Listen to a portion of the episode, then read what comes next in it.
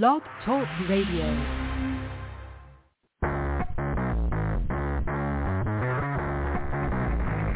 Hello and welcome to Action Radio. This is Greg Penglis coming to you from the historic district of downtown Milton on the banks of the beautiful Blackwater River. And now let's get into Action Radio. See, this is what makes radio so fun. Uh, Jonathon just sent me a really big message. Uh, I'm like, I can't read that now. I've got a show to do. So, so to all my, my wonderful reporters who I, who I dearly love, please send me messages at least five minutes before airtime so that I have a chance to read them. Um, because once the show starts, I, I'm sort of, I kind of have to be here talking on the microphone. Uh, and so that's, uh, that's just a little note here, a little, little administrative note you know, I, I don't know if anybody else does this, but I, you know, I see life as a, as a continuum, you know, the show and, you know, on the air, off the air, it, it really doesn't make, I mean, obviously it makes a difference, but it, it, but as far as I'm concerned, you know, I talk to people on the air and off the air, you know, like we're, we're right next door. And so I think, or like right across the table from each other. In fact, at one point we're going to be right across the table from each other because I'll be at the uh, Creek Tribe, the Creek Fest and the Creek Fest, uh, normally it used to be called the Powwow, but the Creek Fest is going to be uh, the Saturday before um, Thanksgiving. So let me tell you, actually, I should take a quick calendar here because I'm going to be doing a show there at 6 in the morning. it's going to be great. Um, so the, the powwow opens up at uh, 9. Creek Fest begins at 9. And so I'll be there. And this is Saturday, um, November 20th. And so that's going to be, nope, Saturday, November 19th. Uh, November 20th is the, uh, uh, is Sunday. But the powwow is still going on. The Creek Fest is going on all weekend. And so Chief Dan Skyhorse or, or one of the other uh, tribal council members will be here soon to talk about the Creek Fest. That's going to be an absolute blast. I've been there several times. The, the last two years, you know, the whole COVID thing uh, was just was just terrible. The way that uh, the government basically tried to shut our lives down for two years. So if you ever want to know what government power unrestrained looks like, that's what it looks like. Everything gets shut down. Your whole life is miserable. You do nothing but either sit at home or, or work for something that helps them. And that freedom? No, they don't care about freedom. So you really got a, an interesting look. Excuse me. you got a really interesting look into raw power. And uh, the government, if let to pick the government, you know, picked Brandon over Donald Trump. The government, if left, if left to, uh, you know, create mandates uh, without any restrictions on the Constitution, uh, when normally their asses would have been thrown in jail, uh, look at the mandates. You know, when you want to see uh, uh, the, the benefit, the benevolence of government doctors, you know, look at Dr. Fascist and the mandates and all the people that died from the vaccines. And so it's not hard to uh, to see that government unrestrained is is the most awesome and dangerous, awesome in the bad sense, not good sense. Awesome means full of awe, right? Or awful, you know, it's full of awe. It's the most awesome and awful power on the planet. Um, I mean, it, it's governments that create nuclear bombs. It's governments that can uh, put the, the world at war. You know, it's governments that uh, are responsible for most of the evil. And so then the question becomes, well, why do we have government? Well, there's actually a really good reason but they exceed it so far. It's it's not funny.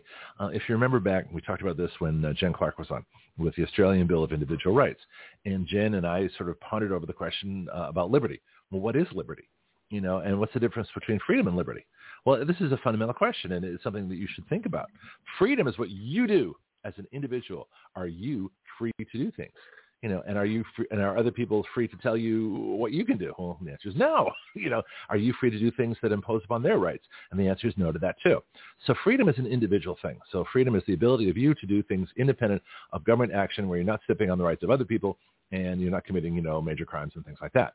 So those crimes come into laws. So the question is, how can we have liberty and have laws? So government imposes laws which we, uh, you know, uh, assume we, we give our consent to through our elected officials, but that's not happening right now. in fact, nothing could be further from the truth. But the way it's supposed to work is that we, we the people, we give our consent uh, to be governed, you know, in elections and things like that.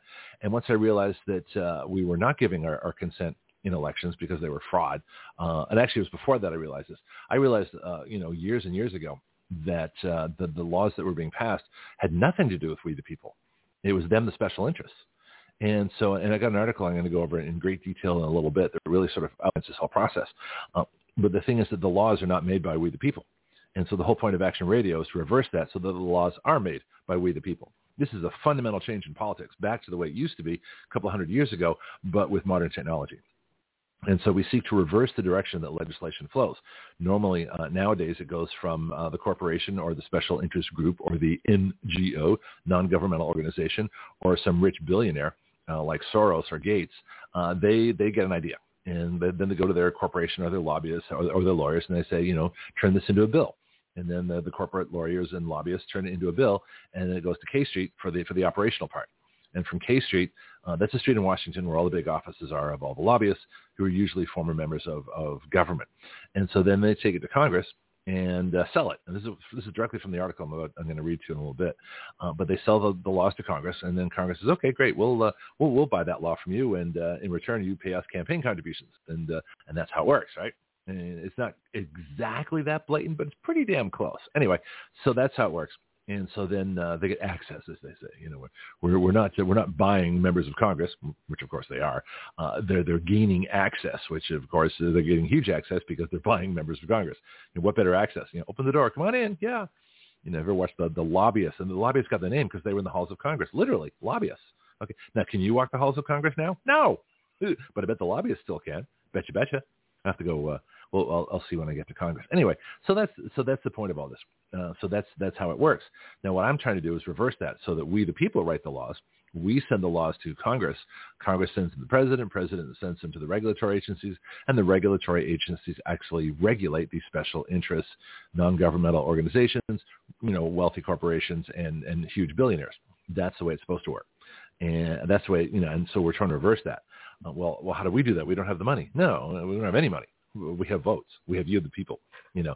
And so enough people in this country who believe in freedom, who are America firsters, who are, are Trump supporters, and you don't even have to be a Trump supporter. You just have to believe in America, have to believe in freedom, believe, believe in the First Amendment and the, the Second Amendment and even the Third Amendment. You know, all the amendments that you, you don't know past the First and Second. You know, Fourth, Fifth, Sixth, Eighth, you know, Ninth, Tenth all that kind of stuff, plus uh, 14th and uh, a couple of other juicy ones in there uh, that really make life interesting.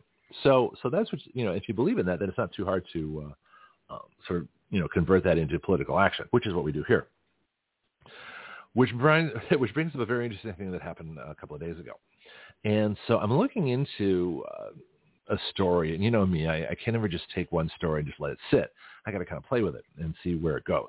And so the story was on the the uh, on, on Twitter. I heard one sentence on on this on Fox News, and another one of my Facebook friends picked up on it, and they said that uh, uh, that Elon Musk has fired the the, uh, the the human rights team or something like that. And I thought, who's the human rights team?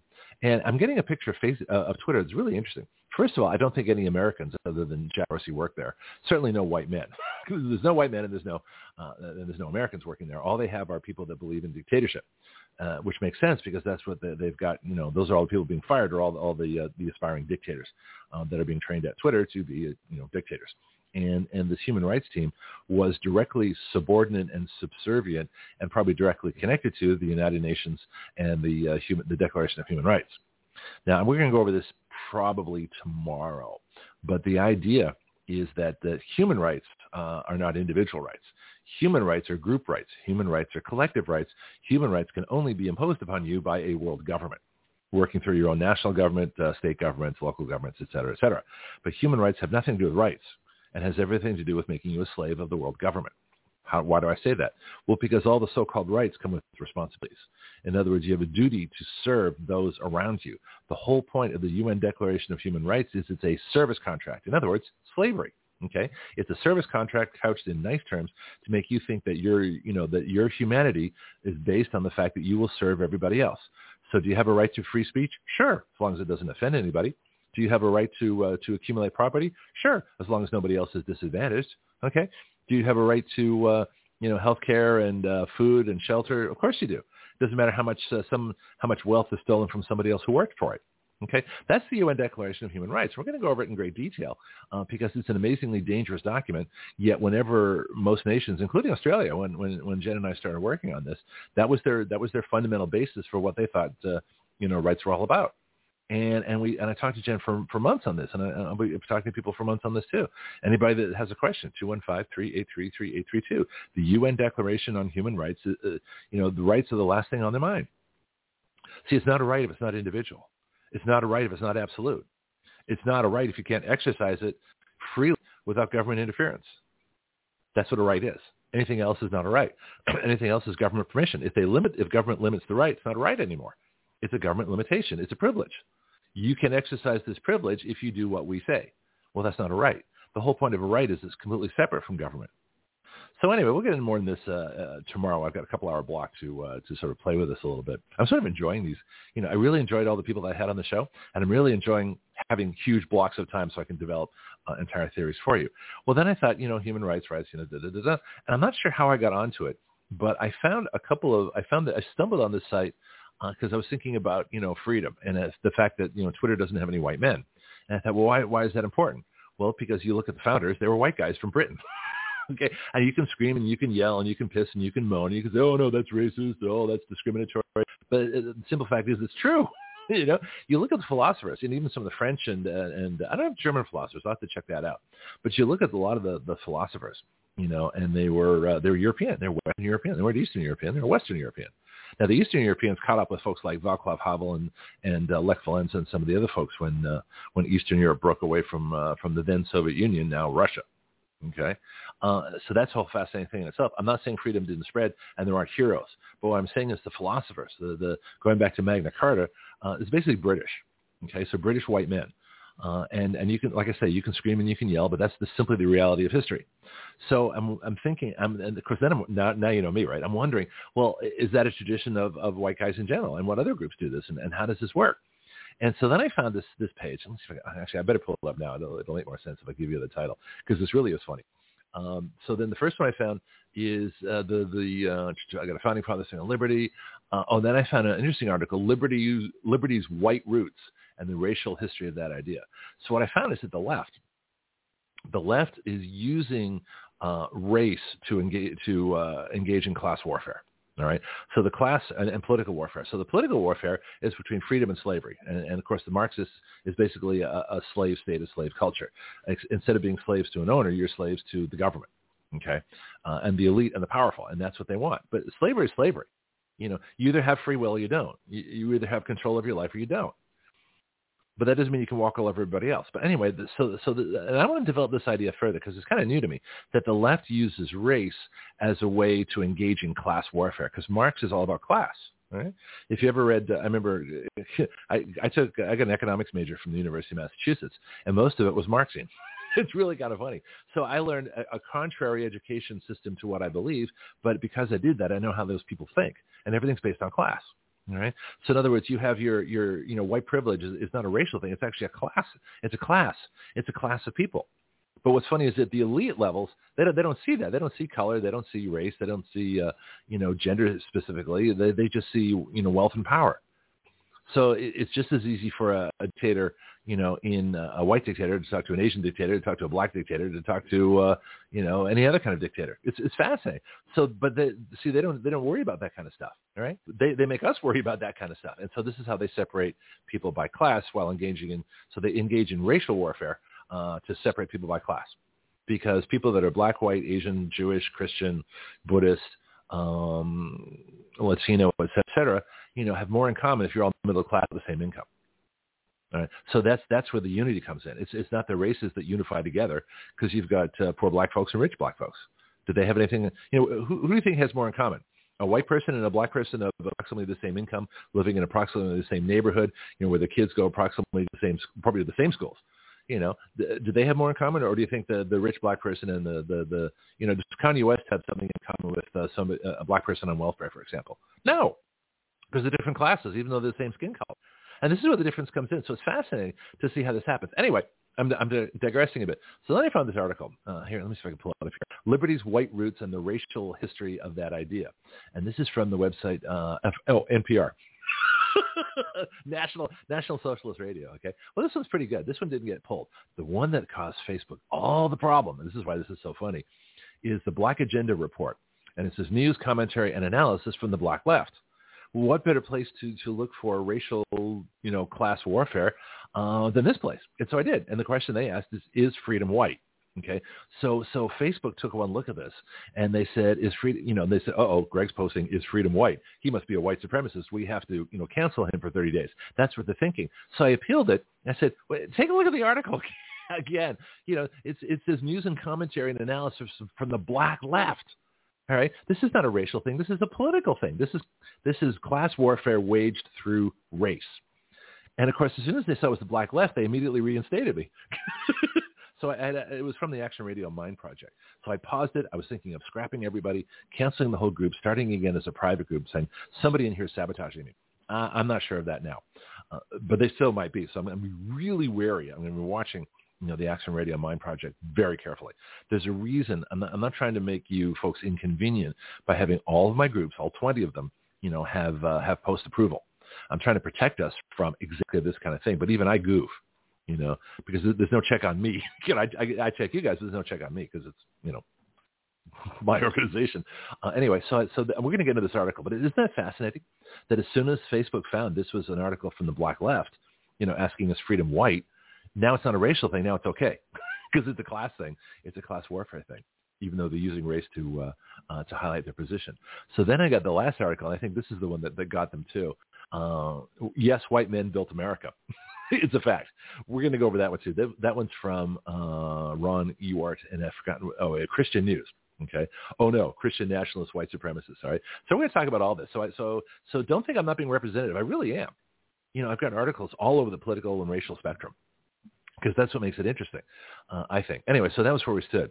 Now, let's juxtapose that, juxtapose that with the fact that uh, our latest nation on, on the Action Radio world map, are you ready for this?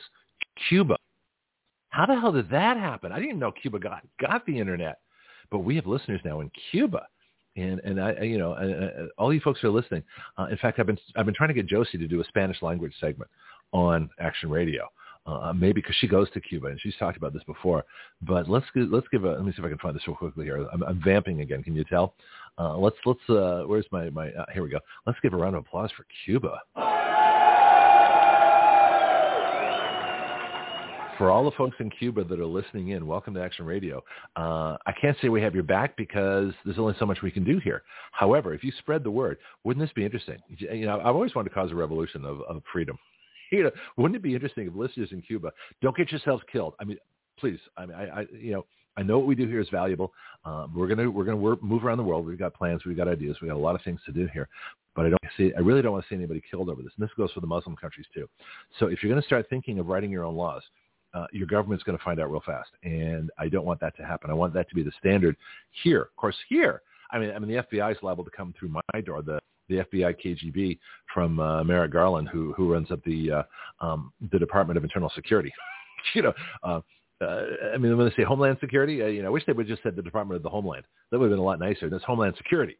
So anytime you see that word security from the government, you got to worry about whose security it is. Well, it's theirs, of course, right? So that's what's going on. Anyway, so uh, um, this is this is all quite fascinating to me. Now, I'm hoping the signal isn't breaking up. I'm hoping I'm okay, simply because we had problems last week. But I think I had too much uh, on the computer and too much in the memory, and it was not working well. So I'm trying to get rid of a lot of stuff. And of course, then I get paranoid and think I don't have enough articles. All right, so we got the election tomorrow. Oh boy, won't that be fascinating? Uh, we've got uh, I told my uh, Q was on there.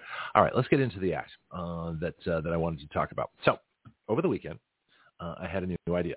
And uh, thinking about this, I knew I was going to do the show. Most of the shows take about a week to develop. Um, by the time I've thought them through and decided what articles and, and what I'm going to do, and then of course once people start calling in, all, all the plans go out the window, right? And we just go where we go. And, and you know, I think about uh, about 10% of the time I have to change the show title because we went we went in a completely different direction. But I'm thinking to myself, okay, so uh, if if the lobbyists are writing the bills and they're being backed by major corporations and uh, uh, and they're backed by you know billionaires and and all these different people and the, you've got the the churches, the NGOs, you know like Catholic Charities, I'm sure writes bills that you don't know about. I'm sure that um, you know Gates and, and and Soros put bills that you don't know about. Uh, I'm sure that there, there's there, there were all kinds of secret plans to make the district attorneys, you know, absolute Marxists and be part of the crime problem. Uh, district attorneys are part of the crime problem. I mean, that's obvious because they're letting the criminals go. Um, the, what used to be known as the Department of Justice, or as I, am going to start calling it, the Ministry of Internal Security, um, something out of 1984, has nothing to do with justice. I mean, nothing whatsoever. And just saying that, you know, probably has me on a list somewhere. Well, I want to welcome the members of the FBI, KGB to do uh, like normal people do. Call in, talk to me. I'd be happy to discuss, you know, uh, your, the, the, how you've lost your way and see if we can bring you back to American patriotism and the fundamental constitutional rights and things that you should know about that you probably swore an oath to uh, uphold, but when it comes to breaking in somebody's door, you, you're just following orders. And I, I need to bring you back through that transition. I need to bring you back from just following orders to saying, no, I'm going to honor the Constitution because that's where I swore my oath. So that's what we need to do. And so it'd be interesting if, if pensions were contingent on adherence to the Constitution. Do you guys like that idea? I literally just thought of it just now. What if government pensions were were based on how much you were your uh, you uh, your allegiance to the Constitution was and how much you served the Constitution? I can write that down. I don't like that idea. And let me just put that um, uh, notebook or something. I got to move move things around here. What if pensions, government pensions? Now, of course, how would you judge that? Well, how do you how do you judge salaries? How do you judge anything in government? You know, is it just seniority? If you've been there 20 years, does you have more allegiance to the Constitution? That probably means you have less. you know, actually. Uh, but let's uh, let's let me, let me, write that down here. So government pensions. I'll get to my article. Let me, uh, in the meantime, let me play something something for you while I'm writing, just because, um, just because. And we'll be right back. Greg Penglis here for my book, The Complete Guide to Flight Instruction. Everyone at some point in their life wants to learn how to fly. Few try. Even fewer go on to get a license. I believe a major reason for that is how we teach people how to fly. My book is designed to help you navigate the flight training system, but it's so much more than that. It really describes an entirely new way to teach flying. So if you've never tried a lesson or got discouraged in your training and quit for any reason, this book can help you. Don't be a rope pilot who just follows procedures. Be a thinking pilot who makes great decisions, who understands all the reasons why we do what we do.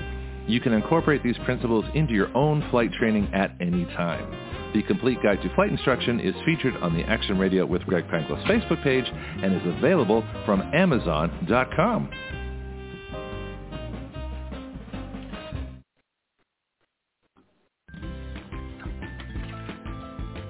Do you know your way around healthcare, insurance, pharmacies, surgery, alternative treatments and choices? I don't which is why I'm so glad I met Priscilla Romans, had her on Action Radio, and learned about health patient advocacy. She is the founder of Graith Care. And now as an affiliate of Graith Care, we are proud to offer through our discount code, WYL, which stands for Write Your Laws, a 10% discount. Graith Care saves you both time and money. They provide medical advocacy, consultation, advice, and recommendations nationwide. Their website is graithcare.com. That's G-R-A-I-T-H care.com. You can email them at graithcare.adm at gmail.com or call them at 469-864-7149. That's 469-864-7149. Graith Care, better health through better knowledge and advocacy. And now we're back. Welcome to Action Radio. Here we go.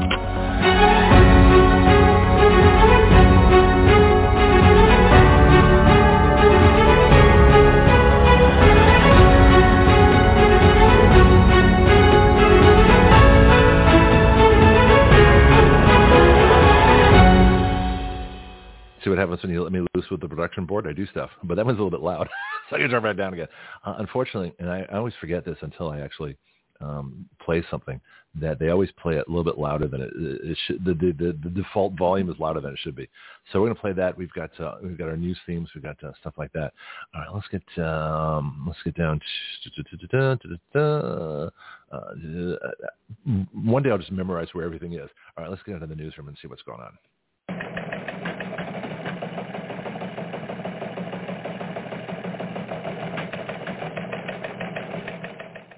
All right. So uh, this is an article I found, um, Investment Watch, and it's probably the best article.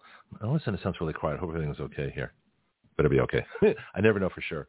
Uh, but it sounds like my, I was it, like it goes from stereo to mono.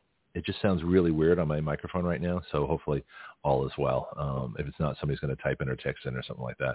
We also have live chat too. So if you were listening, I've disappeared. Just go to live chat and tell me, or text me, or you know, send me a message. Let me check my phone here real quick this is this is one of the po- the problems with uh, with with Blog Talk. As much as I, as much as I love Blog Talk, and I, I you know this is I'm having way too much fun uh, with, with Blog Talk here. But one of the things is that they don't have digital meters, so I can't tell when I'm broadcasting or not. And I've, I've been trying to correct that for about I don't know three years. Hopefully they'll get the message. All right, so let's go to Investment Watch, and this is from April 29th, 2020. uh, and this is from Sundance. So obviously this person didn't want to put their name in. Investment Watch, uh, the, the actual letters is from the independent media. Uh, it says a fine selection of independent media sources. And so they have the IWB. I'm not sure what that stands for. So anyway, Investment Watch from IWB. And it says not a single person in Congress actually writes legislation or laws. It's all subbed out to K Street. All right. So the reason I'm going to read this article in great detail is because I have a bill that kind of changes that a little bit. And what my idea was over the weekend was that everybody, since the bills are not written by Congress, uh, wouldn't it be nice if we knew if we knew who did write the bills? And so I was thinking, and I don't have the bill listed yet, and this is number 176 on my bills yet to write. I have literally years years worth of work that uh, to, to, do on Action Radio, and that's just me because you folks have ideas too. So there could be potentially you know several thousand bills out there. Uh, that can be written. Very specific, very pointed, uh, very much directed for exactly a specific purpose. Anyway, so the whole idea of my bill is that it would be called the full disclo- the, the, full legislation Dis- disclosure act, and so anybody that's associated in any way uh, with a bill uh, would have their name on the bill. So in other words, before it goes to Congress, you know, let me see. Here's the comment that I wrote. This is a bill which requires everyone who participated in the writing, research, contracting, every company involved, every special interest group that contributes, all financial tracking, all payments, donors, grant writers and recipients, uh, lawyers, editors, writers, lobbyists to present it, media interview um, people. I get, well, I don't know about the media folks. I have to worry about that. Probably not. Uh, in fact, everything and anyone that contributes anything to the writing of a bill up to the point of acceptance by Congress or the state legislatures or the local governments must be fully disclosed on the bill itself at the beginning of the bill, before the table of contents of the bill, and in the congressional record. So that's the idea. So if you're a lobbyist, lawyer, writer, uh, editor, grant person, funder, if you, if you give money, if you're a contributor, uh, if you're a special interest group, if you're a corporation, if you're a wealthy individual, if you're anybody that in any way has participated in the writing of a bill, that would include us. Of course, you know, us, we don't have a budget. so it'd be like, you know, in fact, but we do, we do this already actually because the name of the people that write it is on the bill you know, I've, I've got a bunch because I sort of developed this process. But uh, Jonathon is on the next hour. He's got a bill. Uh, I think he, he might have a couple of them at this point. I'm not sure. Pianki's got a couple of bills. Uh, Josie has a bill. A lot of folks do. You know, and so, but their names are on it. Uh, the bill that I wrote with Dr. Zelenko has his name first because all the information came from him. I just wrote the bill and, and, and, threw a couple of ideas into it. So his name is on it and my name's on it. Uh, people that endorse the bills, their names are on it. Uh, and so anybody associated with the bill, the author, usually one person, you know, authors the bill, and of course, you know, anybody that uh, that is involved in helping the bill, commenting on the bill, you know, additions to the bill, amendments, that goes in the in the public comments. So so we have a legislative track record. So you know everything we're doing. We are actually transparent, you know, in the true sense of the word. You can see what we're doing. You can see through what we're doing because it's all published. But with the corporations, you don't, you know, if you found out who actually wrote the Affordable Care Act, you, would find that it was, uh, you know, the health insurance companies. If you look to see who wrote energy policy, it'd probably be the oil companies. If you look to see who wrote, uh, you know, who, who do you think wrote the vaccine immunity from liability? well, the vaccine companies. Okay, but you should know that.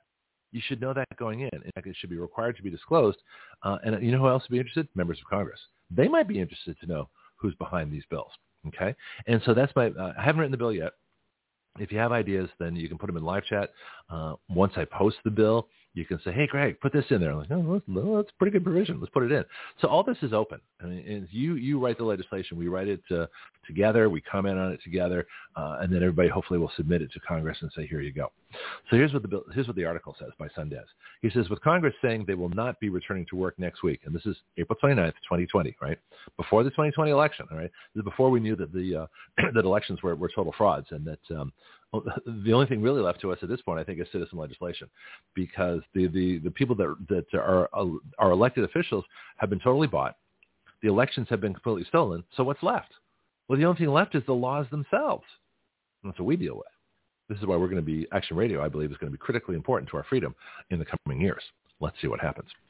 With Congress saying they will not be returning to work next week, it appears Kentucky Representative Thomas Massie has decided to use the opportunity to expose Washington, D.C.'s biggest secret, something 99% of American voters do not understand. Oh dear, he's telling secrets. You see, Congress doesn't actually write legislation. The last item of legislation written by Congress was sometime around the mid-1990s. Modern legislation is subcontracted to K Street. Lobbyists write the laws. Congress sells the laws. Lobbyists then pay Congress commissions for passing their laws. That's the modern legislative business in D.C. CTH often describes the background D.C. motives with the phrase, I'm not sure what CTH is. I, I couldn't find it listed, so there's a little flaw in the article. Uh, so here's the quote, though. There are trillions at stake. The process of creating legislation is behind that phrase. DC politics is not quite based on the ideas that frame most voters' reference points. Okay, so with people taking notice of DC politics for the first time, yeah, because the election was about to be stolen, right? But we didn't know that then. This is, and with people not as familiar with the purpose of DC politics, perhaps it is valuable to provide clarity. Most people think when they vote for a federal politician, a House or, rep- or Senate representative, they are voting for a person who will go to Washington, D.C. and write or enact legislation. This is an old-fashioned schoolhouse rock perspective based on decades past. There is not a single person in Congress writing legislation or laws. Let me repeat that one more time. Let that sink in. There is not a single person in Congress writing legislation or laws. It's sobering to think, folks, and I'm off the article. It's sobering to think that we at Action Radio, with the, the, the 10 maybe bill writers that we have, have written more legislation than every member of Congress since the 1990s. I want you to think about that for a second. That's how much power they've given up. Well, if they've given it up, it's up for us to, to take it up, which is exactly what I intend to do. Back to the article. In modern politics, not a single member of the House of Representatives or senators writes a law or puts pen to paper to write out a legislative construct. That simply doesn't happen. Over the past several decades, well, I think it's a little different. I've heard of actually people, you know, in Congress that they've had ideas for laws, they've cooperated on laws a little bit, but I don't know if they actually sat down at a computer and typed out the bill. I mean, I do. Action radio people do. We actually sit down at a computer, you know, type out a bill, and act to do whatever. You know, National blue fuzzy teddy bear day. you know, it being an act that uh, Congress shall authorize, you know, December 14th as National, you know, blue fuzzy teddy bear day. You know, we actually type those things out. Well, we're not going to talk about that one, but you know what I mean. But that's how you write a bill. And then that bill has a link, and that link can be sent to, you know, all of media, all of Congress, and everybody you know. That's how we lobby. We write the bills. The links to the bills on writeyourlaws.com allow you to share that bill with everybody you know every member of Congress, every member of the state legislatures, every member of local government, in fact, everybody on the planet who has internet, you can share our bills by simply sending them the link. That, ladies and gentlemen, is power. It's a power that the the the uh, the, the forces against us, the deep state, doesn't understand yet that we have. when they do, life's going to get very, very interesting. But it's going to happen. Sooner or later, it's going to happen. I, I, I this, oh, the things I know, it's kind of scary uh, uh, as to what's going on. But we've got we've got friends, folks. We have friends in, in high places, and so yeah. Let me just leave it to, at that. Back to the article. In modern politics, not a single member. I already read that. Over the past several decades, a system of constructing legislation has taken over Washington, D.C. that more resembles a business operation than a legislative body. See, this is why I wrote the bill that said that if you're an individual contributor to Congress, to a, to a race, you know, that contribution, that 25 bucks you send in, that's free speech. But if a corporation sends $100,000 of soft money or black money to a party or to an organization, that's commerce because they're expecting a return on that investment, right? Let's go back to uh, how it works. Back to the article. Outside groups, often called special interest groups, are entities that represent their interests in legislative constructs. These groups are often representing foreign governments. Huh, big surprise there. I don't, can you say China? Can you say Biden Mafia? there we go. Back to the article. Wall Street, multinational corporations, banks, financial groups, or businesses, or smaller groups of people with a similar connection who come together and form a larger group under an umbrella of interest specific to their affiliation.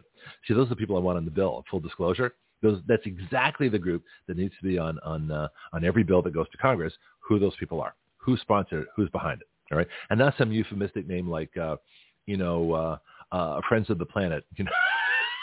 Something like it's got to be the real group, right? Anyway, article says sometimes the groups are social interest groups, activists, climate groups, environmental interests, etc. The social interest groups are usually nonprofit constructs who depend on the expenditures of government to sustain their cause or need. Yeah, all those groups out there, you wonder what keeps them going? The government does. Yeah, remember when when uh, Obama was was taking uh, fees and uh, and penalties and, and taxes and, and money paid to the EPA and sending it out to the Sierra Club and Friends of the Earth and uh, you know World Wildlife Fund and any any other group that he he he picked to do stuff. That, that's how it works. So the government funds these groups. They get grants. I need a grant writer. I want a grant. I want a grant for for I need I need a freedom grant for Action Radio. Big one. Six figures, nice. Seven figures, even better. You want to see a marketing budget? You want to see us change politics? Find me a grant. I'm serious about that. Contact me, Greg at writeyourlaws.com. Uh, or, you know, send me a friend request on Facebook. I'm, I'm, getting more particular about that due to my last experience this weekend, but, you know, it's still about, it's still around. Back to the article. The for-profit groups, mostly business, have a purpose in Washington, D.C. to share, pol- to shape, excuse me, shape policy, legislation, and laws favorable to their interests. They have fully staffed offices just like any business would, only their business is getting legislation for their unique interests. Let's do a quick check here. Just go back. Yeah. Oh, getting legislation for their unique interests. Here we go. These groups are filled with highly paid lawyers who represent the interests of the city and actually write laws and legislation briefs. In the modern era, this is, this is actually the origination of the laws that we eventually see passed in Congress within the walls of these buildings within Washington, D.C., where the sausage is actually made. Yeah, uh, I think it was uh, P.T. Barnum or, or someone said uh, people who like, uh, you know, who enjoy laws or legislation shouldn't watch them being made, or enjoy sausage or legislation shouldn't laws. Let me start again. People, you, you can quote people who, uh, you know, favor laws and, and sausage shouldn't watch either of them being made. So I understand that. That's I butchered the quote, but you know that's how it goes. All right, sorry. I better get back to the article. Again, no elected official is usually part of this law origination process. Almost all legislation created is not, quote, high profile. They are obscure changes to current laws, regulations, or policies that no one pays attention to. I give you Section 230 of the Communications Decency Act, Title 42, I believe, which within four lines of law uh, allowed big tech to censor everything that we do. So what do you do? Do you have a massive antitrust agency? Do you have a whole new regulatory department? Do you pass a ton of new laws? No. You fix those four lines. I did that in our Section 230 bill. It's easy to correct. Once you know where the problems are, it's easy to find the, to write the solutions. The hard part is getting Congress to do it because they're paid by the people to enforce the problems on us. They're paid to enforce special interest legislation on us, on we the people. So it's time for we the people to reverse that. And we can do it. We've got the vote. They got the money, but we got the vote. Vote trumps the uh, uh, money if you have enough votes. So we got to get enough votes. It's just that simple. Once the corporation or representative organizational entity has written the law they want to see passed, they hand it off to the lobbyists. Okay, so this is this is really a business. Uh, you know, you've got to, you got manufacturing, which is creating the law. You've got uh, distribution and transportation. that's the lobbyist, uh, and you've got advertising. You know, selling it to Congress. So you have all the all the components. So lobbying is all the components of a modern manufacturing business. It's exactly the same. That I got from this article. I didn't make that up. All right, it says the lobbyists are people who have deep contacts within the political bodies of the legislative branch. Those would be the account representatives, known as senators and, rep- and members of the House. But we're going to call them account representatives for now to the lobbyists.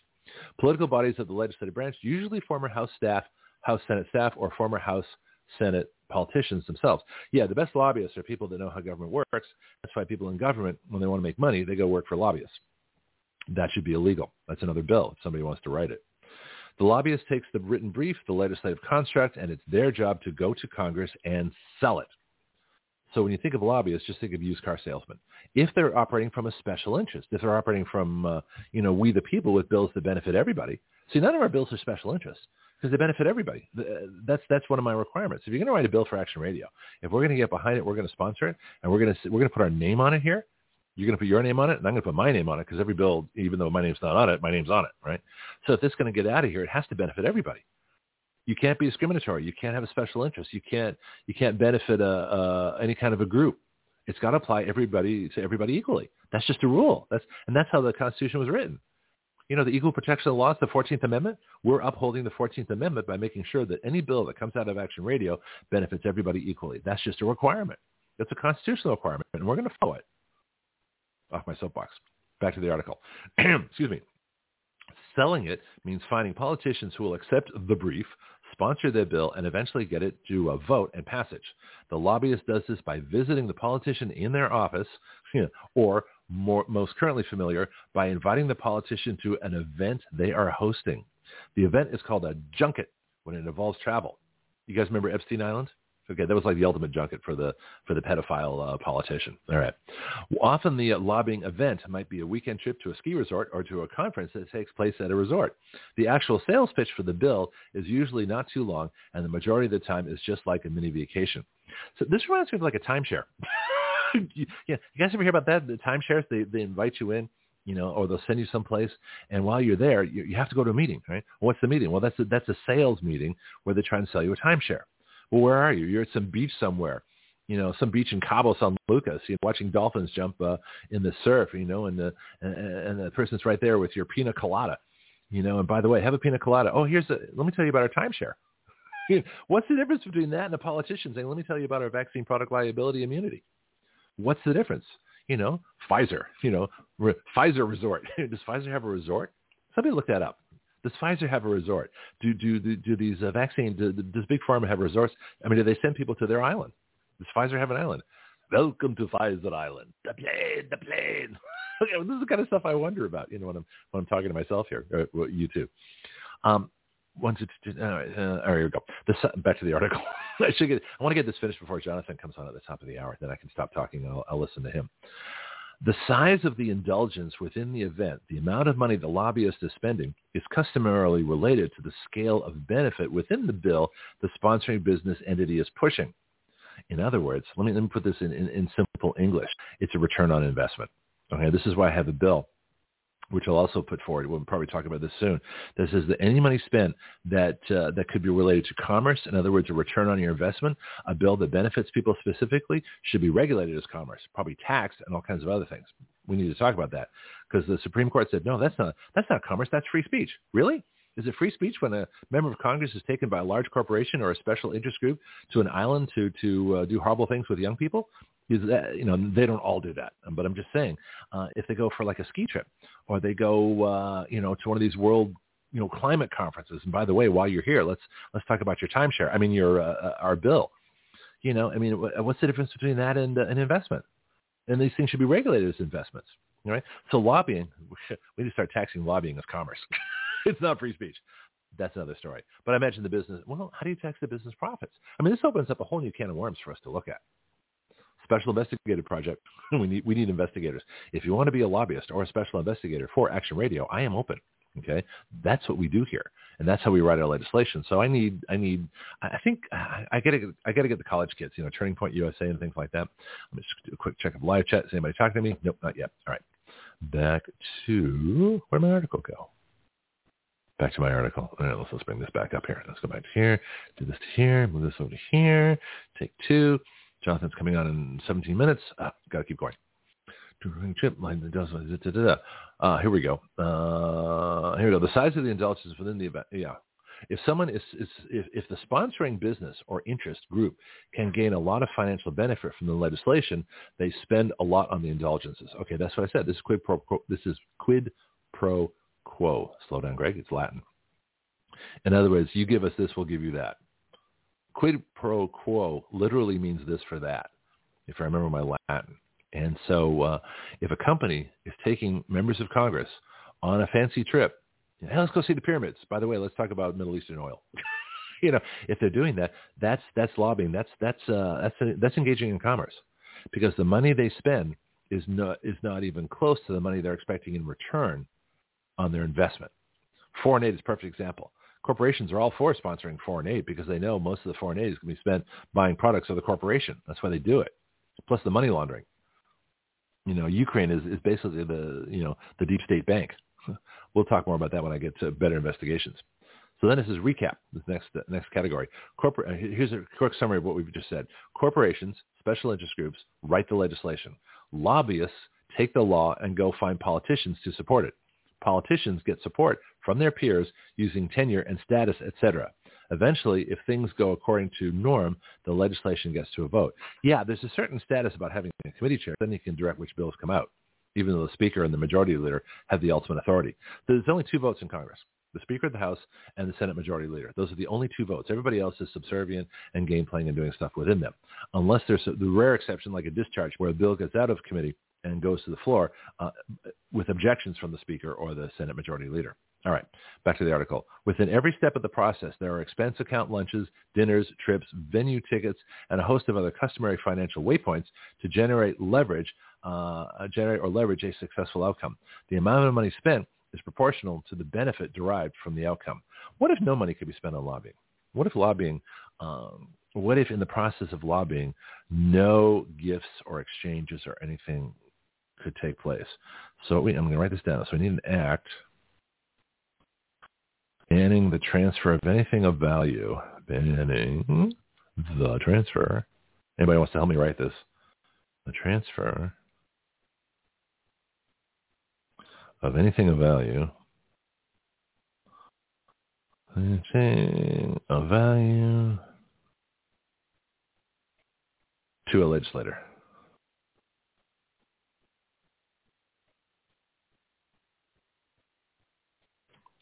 You know, e.g. lobbying, lobbying, you know, OBB, lobbying.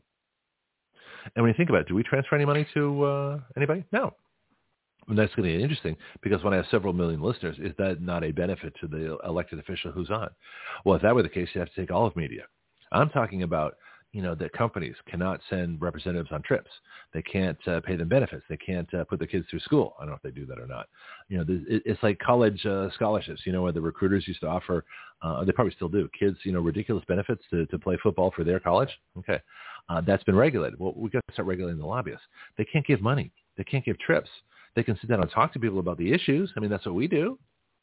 But there's no way these people should be able to give money or any kind of uh, campaign contribution. See, I would I would completely separate campaign contributions uh, from politicians. Now, now uh, the free speech aspect still has to be honored, right?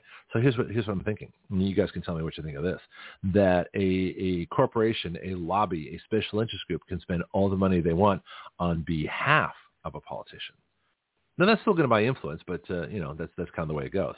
Uh, then you go on the strength of the ideas but they can't give any money to a politician. No trips, no no funding, no tickets to the shows, no junkets, no special meetings, no events, no nothing. The politician wants to go, they got to pay their own way, fully. Airline tickets, restaurants, hotels, everything. All right.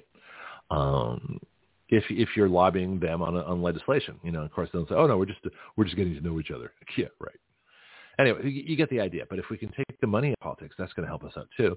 Uh, or we just get really strong at Action Radio and say, look, you know, you can you can take all their money, or you can, uh, you know, uh, get votes from we the people. What, what do you think is going to be the stronger argument? Hopefully, we the people. So here we go. So this is the important point to remember. Is that this is the article? Is that the origination of the entire process is external to Congress?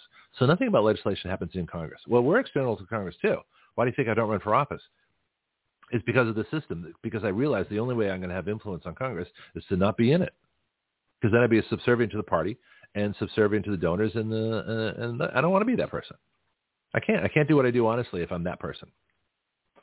I mind the people that do, the few people in Congress that are decent, but uh, for the most part, no. No, no, this is a better way for me. All right. Congress does not write the laws, legislation, special interests do, lobbyists are paid, some very well paid, to get politicians to go along with the need of the legislative group. So let's go back. We, we get more in this article. We got uh, a few minutes left. I'll see how much I can get through. Uh, and then Jonathon has a bunch of really cool topics to talk about, which is going to be fun. Anyway, it says when you are voting for a congressional rep or a U.S. senator, you are not voting for a person who will write laws. Your rep only votes on legislation to approve or disapprove of constructs that are written by outside groups and then sold to them through lobbyists who work for those outside groups. While all of this is happening, the same outside groups who write the laws are providing money for the campaigns of the politicians they need to pass them. This construct sets up a quid pro quo of influence, although much of it is fraught with plausible deniability. This is the way legislation is created. If your frame of reference is not established in this basic understanding, you can often fall into the trap of viewing a politician or political vote through a false prism. The modern origin of all legislative constructs is not with Congress. Here's a couple of quotes. We have to pass the bill to, well, find out what is in the bill. Nancy Pelosi, 2009. And then Jonathan Gruber said, we rely upon the stupidity of the American voter. Well, guess what? We're trying to change that. Back to the article. Once you understand this process, you can understand how politicians get rich. When a House or Senate member becomes educated on the intent of the legislation, they have attended the sales pitch. And when they find out the likelihood of support for that legislation, they can then position their own or their family's financial interests to benefit from the consequence of passage. It is a process similar to insider trading on Wall Street, except the trading is based on knowing who will benefit from a legislative passage. The legislative construct passes from K Street into the halls of Congress through congressional committees. The law originates from the committee to the full House or Senate. Committee seats which vote uh, committee seats which vote on these bills are therefore more valuable to the lobbyists. All right.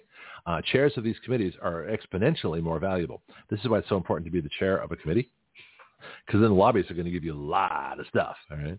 Article says, now think about this, this reality against the backdrop of the 2016 presidential election. Legislation is passed based on ideology. In the aftermath of the 2016 election, the system within D.C. was not structurally set up to receive a Donald Trump presidency. If Hillary Clinton had won the election, her Oval Office desk would be filled with legislation passed by Congress, which she would have been signing. Heck, she'd have writer's cramp from all the special interest legislation driven by special interest groups that supported her campaign that would be flowing to her desk. Why? Simply because the authors of the legislation, the originating special interests and lobbying groups, were spending millions to fund her campaign. Hillary Clinton would be signing K Street constructed special interest legislation to repay all of those donors and investors. Congress will be fast-tracking the passage because the same interest groups also fund the members of Congress. President Donald Trump winning the election threw a monkey wrench into the entire D.C. system. In early 2017, the modern legislative machine was frozen in place. This is why they hate Trump. Makes sense? He got in the way of their deals. This is why they can't stand him. It's not that he's a bad person. They say he's a bad person. He's not a bad person. He's a very good person. He's one of the best presidents we've ever had. But he got in the way of the system. He interrupted this arrangement, this agreement between the corporations, the special interest groups, the billionaires, the, the, the wacko you know, political groups out there, uh, their lobbyists, and the members of Congress. He got in their way. Here we go. Back to the article. The America First policies represented by candidate Donald Trump were not within the legislative constructs coming from the K Street authors of the legislation.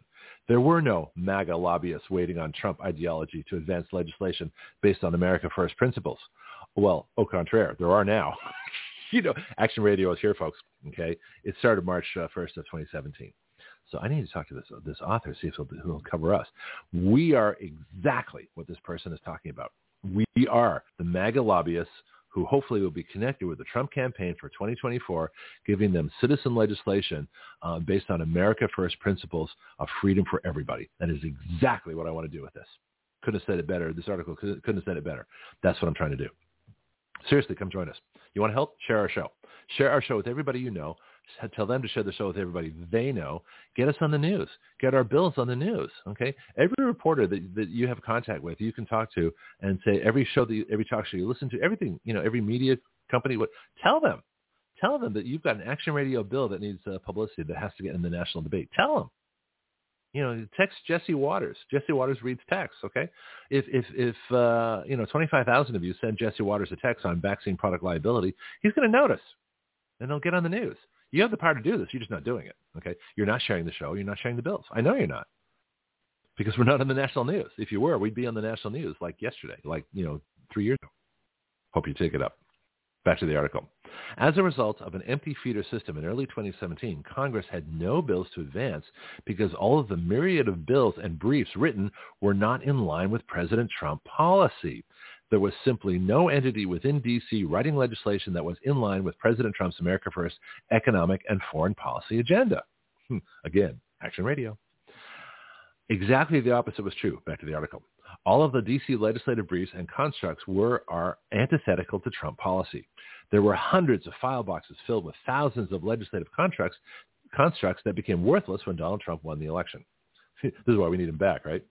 Those legislative contracts or briefs representing tens of millions of dollars worth of time and influence were just sitting there piled up in boxes under desks and in closets amid K Street and the congressional offices. Legislation needed to be in line with an entire new political perspective, and there was no one, no special interest or lobbying group currently occupying a D.C. office space with any interest in synergy with Trump policy.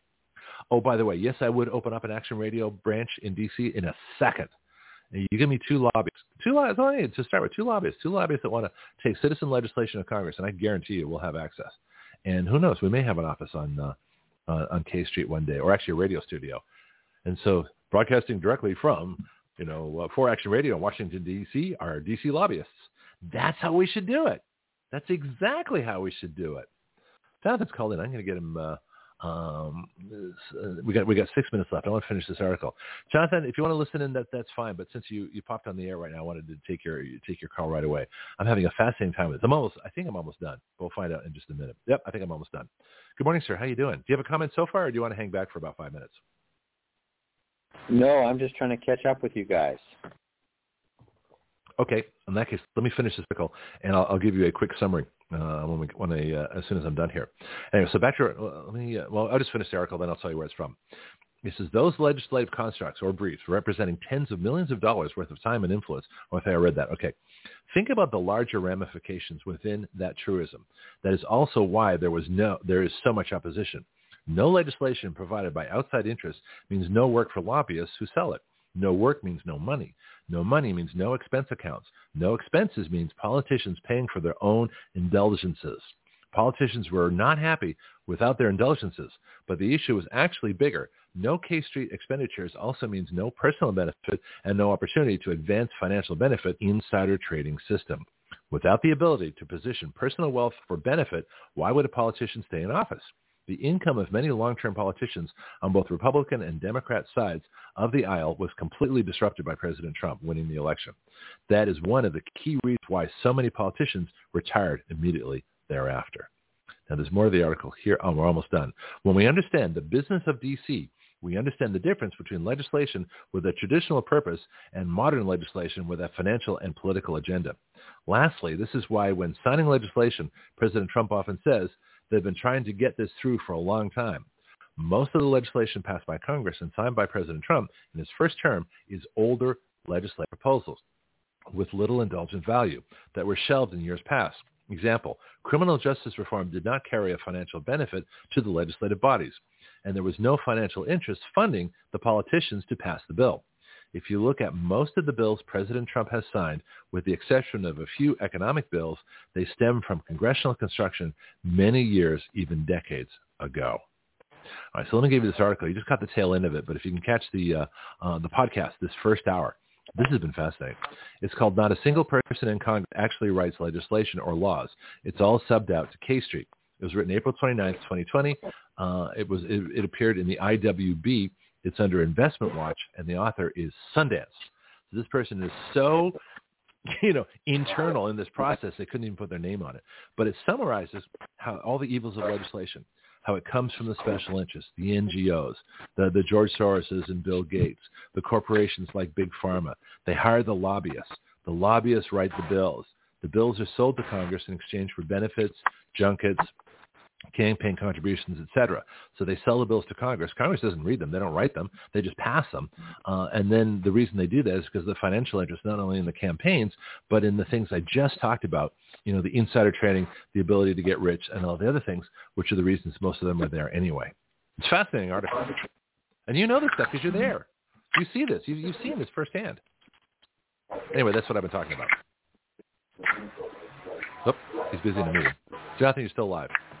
Let me, let me mute you for a second while you're you're thinking. we'll come back to them. Uh, yeah, uh, people forget sometimes they're live. So mute yourself if you're, uh, uh, and just in the interest of protecting, you know, our, our callers and reporters, that I, I mute people just because, just because. When if something gets in the podcast that shouldn't be in the podcast, I have to delete the whole podcast. I'm only going to do that once, uh, and I don't want to do it again because I couldn't repeat that first hour if I tried. It would never be the same. Anyway, so just to, let me see Jonathon if he's live now. And Jonathon, are you back with us? Jonathon? Yeah, uh, my, my phone does tend to decide. Well, I, I, I heard background noise. I, I, didn't want to get something on the air. Anyway, I've, I had an idea for Bill this weekend, and then we can get into your stuff. My idea for, for the bill um, was that whenever a bill goes to Congress, all these folks that I just talked about, the lawyers, the lobbyists, even the grant writers, the, the funders, the, the uh, anybody that has anything to do with legislation and the creation of it, the corporations, the departments, the people, everybody, all that stuff needs to be on the bill in full disclosure. We need to know where these bills are coming from. And I think that would make a huge difference uh, in terms of how people feel about it. What, what do I have here? Uh, anybody who participated? mhm. Yeah, go ahead, Jonathon. No, I think that's very interesting. I mean, when you file an appeal hmm in uh, in court, there's an ob- there there is an obligation to disclose any interest that that any party Oh, might have, oh, so that the judge so they can decide whether or not the judge might have a conflict of interest that, that isn't immediately obvious. And that is a long-standing rule in the courts that anyone, you know, anyone who might be affected by this, um, ha- they they have to be disclosed or their parent company or anything like that. Well, we need a clause like that in the bill then. Um, so I'm put put in bill. I'm, I'm, I'm writing around my microphone, which is never a good idea. Right. But it's like I, I there's this book called um, Soviet the Soviet Mafia by Arkady Vaksberg. Huh. And I, and it's very dense reading, but it's but I, I was reading it because for, for research for my spy novel, and you know I thought it was about the the mafia within the Soviet system, but in fact it was a journalist writing that the entire system was the mafia. Hmm. And what what you're describing sounds awfully, uh, um, you know, familiar along those lines. That that you know when the entire system becomes a shakedown, Mhm. you know, a mafia, you know, it, it's really it's really bad. Well, that was the part that fascinated me when I'm reading this article, and it was talking about how Trump totally disrupted it. So the the way that commerce works in Washington, that uh, the article describes lobbyists uh, as a business. They've got a business model, and I was relating to the audience about. It, it seems to me that writing the bills is like manufacturing. You know, getting the Congress with transportation, uh, advertising is like selling the bill to Congress.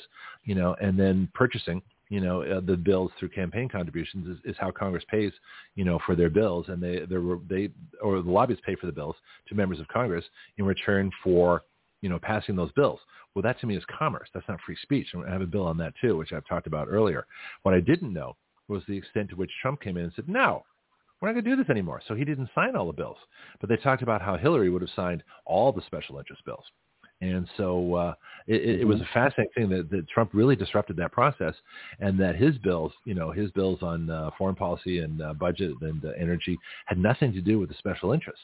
And what I was saying was the article says there's no, there's no, you know, there's no we the people there. There's no interest in Congress. There's nobody writing bills that Trump would sign. And to which I'm screaming into the microphone, uh, yeah, there is. there is now. Not when this article was written, but this is the whole reason I want to get associated with the Trump campaign and, and have them take a serious look and run on our citizen legislation because we are writing those bills. We are writing bills that include the freedom of everybody. We are writing bills as they're supposed to be written, you know, without special benefit, uh, with freedom for all, with the equal protection as, as per, per the 14th Amendment. So I want to get this person on the line and say, hey, look, you know, everything that you wanted to happen, it's already happening. You just don't know about it yet. I'm going to see if I can find Sundance and, and get him on the show. Probably as Sundance, probably as an anonymous person, probably some deep government, you know, former employee or former member of, of Congress, you know, former lobbyist too, who says, wait a minute, this is what's really going on. This is like a whistleblower article. It's really fascinating. Anyway, back to you.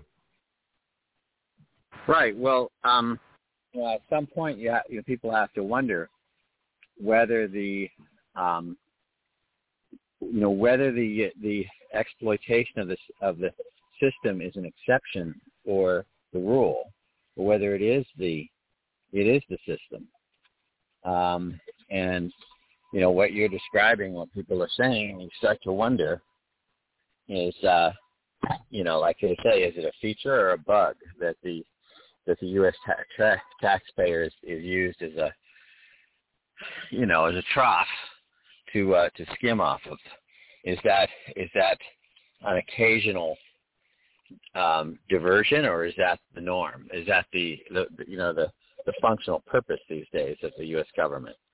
Yeah. Um, and we have to have to wonder, but yeah, no, it's it's good. Um, and you do have to write things carefully because you know they the problem with I mean the problem with a lot of legislation is the devil is in the details.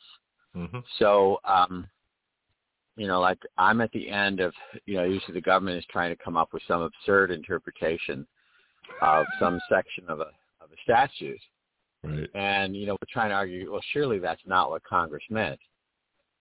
But if you, you know, if it's slipped in by a staffer and nobody really pays attention to it, Mm-hmm. you know, there's some little there's some little detail in you know in subparagraph G of you know section 1037. Um, it's still the law, Mm-hmm. just as much as if you know it was you know clearly intended. And of course, we we all know by now the scam that the name of the the, the, the you know if if if you look at the name of a bill that Congress passes, you can be pretty sure it does the opposite of what Mhm. um, of what the uh, the title says. Um, you know, so um, you know, so a bill. I've always joked a bill to suspend the U.S. Constitution and impose a dictatorship will be called the Warm Fuzzy Pu- Puppies Act. It'd be called the Benevolent Freedom. Act. Yeah, exactly. Yeah, I was thinking that. The, Exa- yeah, who could uh, possibly be against that? Exactly. Yeah. Well, it's it's so it's so crazy, but the, the way all this is going, and, these folks don't read the bills, they don't write the bills, and it, it's it's sobering to think. And I mentioned this uh, in the first hour that you, me, and, and the folks here at Action Radio have written more bills than all members of Congress since about 1995 or whatever it was for. Let's say 94. Uh, that we are actually writing bills, and our names go on the bills. So you know exactly who wrote them. You know, we don't have a budget really. I mean, people just sit at their their keyboard and, and, and type these things out. So it's personal time and research and the, the electric bill and the and the cost of the computer and the software. That's it. you know, and the Wi-Fi, you know, or the internet. Yeah. Uh, but yet these other folks And are spending and and when billions when of dollars. most members of Congress w Mhm. when most members of Congress write a bill, they scratch out an idea, and then they send it to the Legislative Services Office. I forget what it's called in in Congress, but but I know in Virginia. I mean, I've had Okay. two bills um, passed into law in the Virginia General Assembly, Hmm. and they have an office that you know we don't we don't have somebody to draft it up in legal language and perfect it and everything like that. The member of Congress just sends it down, down his mail you and, and out for a has some some some office write it up in, in language. We don't we don't have that. Do you know what's surprising though? Is that when as I read the laws, the actual laws themselves, a lot of them aren't that technical. They're not specifically really wild legal language. What's confusing is when they say this this uh, part, you know, you know, 29-B6 coincides with with uh, 39, you know, A4. You know, and it's the citations where they bounce you around. That's what's confusing to me. But the actual language, you even look at the language of, of uh, people say, we've got to fix Section 230. We've got to fix the Communications Decency Act. We have to fix Title 42. It's a huge problem. We need to study. We need, you know, regulatory agencies. We need antitrust. And I looked at it. It was, it was four friggin' lines of law. That was it. It was a Good Samaritan clause. You know, Congress if they act in good, or, or big tech if they act in good faith, or they say providers of internet services of uh, of interactive uh, internet services. You know, if they act in good faith, uh, then it's okay. As long as they act in good faith um, to remove anything that they find objectionable, that's okay. Well, that's not a hard thing to, to read and understand. It's certainly not a hard thing to change. Basically, I said it's not okay.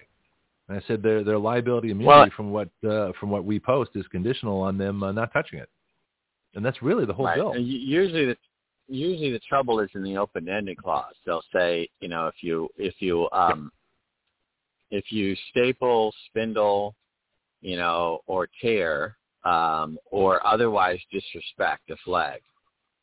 Like you know, Otherwise- I can't think of a good example. It's Mhm. it's usually the open-ended clause that that's the you know the, the the fertile ground for abuse. Um, like with the Oath Keepers case, now what we're you know we're dealing dealing with in, and the January 6th cases in general is Mhm. this idea.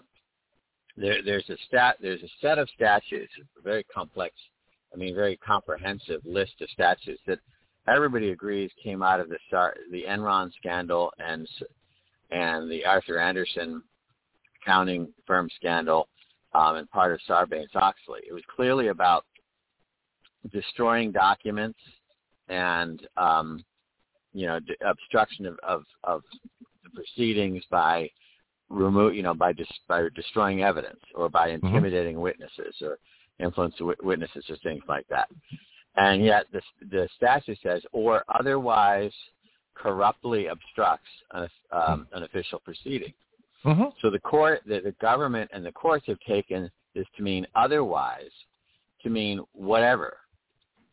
And you know, and the you know the the, the real um, rule is supposed to be is that it has to be in line with this with the specified list. It's like if if you have a whole bunch of lists and then you say or otherwise, then then it has to be similar to the to the to the named items. Well, see, this is probably um, had with the so, with the communications bill. Otherwise, you know, if something is otherwise objectionable, or I wrote a bill, the parental rights bill that I wrote for uh, the Florida legislature in the special session last year. I looked through all the, what was the current parental rights bill, and it kept saying this phrase, or as according to law, or as prescribed by the legislature. So you have the right to this. You have the right to prevent, say, uh, parental notification, for example, if your kid, you know, is going to be uh, taken to a doctor. You know, they say, or unless as provided by law. You know, in other words, there's some kind of, you know, yeah. court dis- discussing anything like that. So they all have that disclosure. They always have that little, it's like the escape clause and and that's the biggest problem. Yeah. You know, wh- big tech can find anything otherwise objectionable. You know, look at Twitter. If well, you didn't comply with the, the yeah. the Human Rights Declaration of the UN, they would object to it and they would take you off. That's the problem. Right. By whose point of view is it objectionable? The, the, those are the kinds of things where you have to watch out for badly written legislation. Um, and um, uh, oh, I forgot what I was just going to say. So it's it's you know from from whose point it's like it's be like having a speed limit that says it shall be a fine you you you should be fined for going over the posted speed limit, or if the if the police officer you know rolls a Dungeons and Dragons dice hmm. from one to a hundred, um, and you exceed that uh, that limit. Um, you know that's the kind of stuff you know that that's where it's like you got to watch for those those massive, massively dangerous um, things. So so anyway, I wanted to, um, you know, I've been I've been been looking at some of this stuff. By the way, in the Oath Keepers trial mm-hmm. on Friday for about well about a quarter of the day, um, uh, Stewart Rhodes took the, the, the stand in his own defense, waiving his Fifth Amendment rights. I, I anticipate that all of the five defendants in this group will testify, even though they don't have to. Um, hmm. And of course, he's magnificent. I mean, if it, it gave me hope for the first time that uh, these people might be found not guilty, not because of the work of the of their lawyers there, but because um, he's you know he's just like he just I don't I don't want to say too much until after the trial, but he was just like it was like the you know the Michelangelo of. of were, you, were you at the trial? Were you, were you there? I, I uh, for a variety of reasons, if I go there, it will be disruptive. Right. Is um, no, the reason I'm asking but, is, is what's the source? Is it public? Can we see a video of this? Is there any record of it, or is it still confidential? no video. Stuff? I mean, there will be a transcript at some point, but okay. But um, the, the the the court has said they don't want other witnesses to be influenced by someone's testimony. So they've they've done it, but but a lot of journalists are in the overflow room, and they are um, um, tweeting it. Some of them are better than others. Some some are almost. There's about two people who are almost like transcripts. You know, they're almost like court reporters. They're so they're so precise. Mm-hmm. Um, uh, so but the thing is, I also, in reading the, the notes, I know him. I've heard him speak. I was there when he spoke in front of the, you know, he testified in front of the select committee. Um, and I was, uh, you know, I was helping him then. And so he is just, you know, like I said, he is just magnificent. And Kelly Meggs is too. So I think you know, well, um, I've, I've tried to get his comments. Remember the ones that he made on the on the show here from the Oklahoma Federal Prison.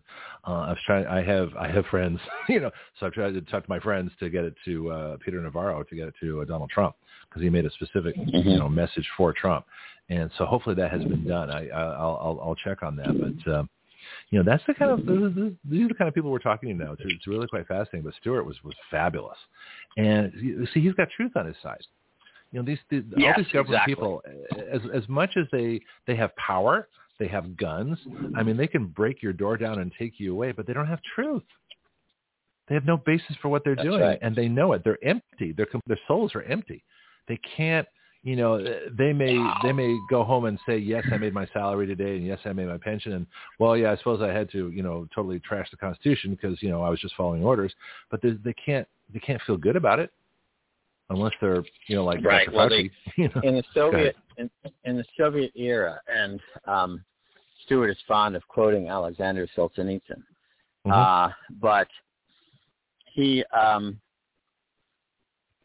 you know, the Soviet dissidents uh, spoke of the gray men. Like you say, the, the, the bureaucrats, the apparatchiks who basically had no soul, who, Mhm. who had given up their soul. They, Right. they, they were called the gray men. Hmm. That's why in the magnificent movie The Russia House, um, the uh, whistleblowing uh, nuclear physicist tells Barley Blair, "You're very gray today. You're, be, you're being very gray. You know, code, re- code. realpolitik." yeah hey listen, But, let me but anyway, so we have No, I want to take I want to take a call real quickly before we get into the next topic because uh, this I'm, I was felt like looking for a break. We got Kyle uh, on California hasn't talked to us for a while, so let's bring him on right now. Kyle, you been listening? You got a question All right. for us, comment, or uh, uh, we might briefly consider another issue, but I want to let Jonathon talk about his stuff because he's got a bunch of topics today. Good morning, sir. Welcome back. All is good. Just here in California, more more as a voice. If you got any questions about Goofyville, Oh, California. Well, actually, I'm, I'm hoping to get you know like a regular West Coast report, so I might be uh, talking to you about something like that. But um, yeah, Jonathon, do you want to do, find out what's in California? Or you want to go back to your topics? I know you got a bunch you want to do, and Kyle, you can comment on those as we go through. But he he wants a break. He's grabbing he's grabbing a, a drink. All right, so so give me the biggest headline in, in California, then I'll get uh, Jonathon right back. Oh, I was on mute. I can Well, I'm mute, yeah. various things. Okay, let's just get one. Let's get a quick uh, comment from Kyle, then because he's got January 6th stuff, he's got other stuff, we got election stuff. Kyle, stick around. This is gonna be fun. Um, so, All is so, good. I'll try to stick around as long as I can. The only thing I, I, you know, I'm, I'm, my head is spinning trying to think of one thing in California to bring to the attention. I guess the thing that I've been asking people to think about the most is how come Florida's paying around three dollars a gallon and we're paying seven to eight dollars a gallon for gas? And I did find some little bit of actual facts to this. It doesn't justify the gap, but I think you'd appreciate this. Guy Uh-huh. that's worked for Chevron forever. You guys get what they call simple crude or good easy gas to deal Mhm. with. California gets complex crude, but Mhm. it doesn't justify seven and eight dollars. Well, what it, uh, well, they're trying to get rid of your cars anyway. It's the same reason you have car inspections, where if uh, you know the cars have to pass the same standards as when they were new, which was tough for me when I drove a 1987 Toyota Tercel uh, with a carburetor, and they're trying to get rid of all carbureted engines. So, so they seriously now they use social. I actually got it to pass, you know, a few times, which is kind of interesting. Um, but that's how they uh, that's how they work it. The biggest problem in California, I'll tell you real simply, uh, is the refineries and the fact that California has a special formula of gasoline. You cannot buy gasoline from out of state. You can only buy gasoline made at these three refineries, one of which is usually down for maintenance, and another which, uh, and if another one breaks down for any reason or shuts down as a precaution, you're stuck with one refinery. That's why your gasoline is so expensive. It's simply supply and demand that California has outlawed supply from anywhere else in the country uh, or anywhere else in the world for that matter, except California refineries, because you've got your special additives, because you people are special. And because you're special, that's why you're paying seven to eight dollars a gallon.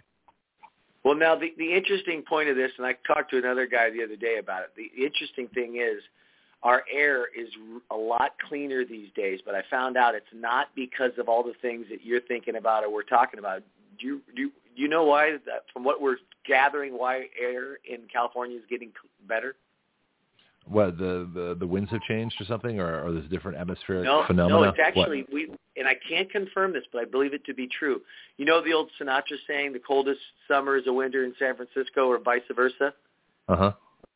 Well, all That the was Mark Twain, by the way. uh, right, Mark Twain, Frank Sinatra sang it. Get it?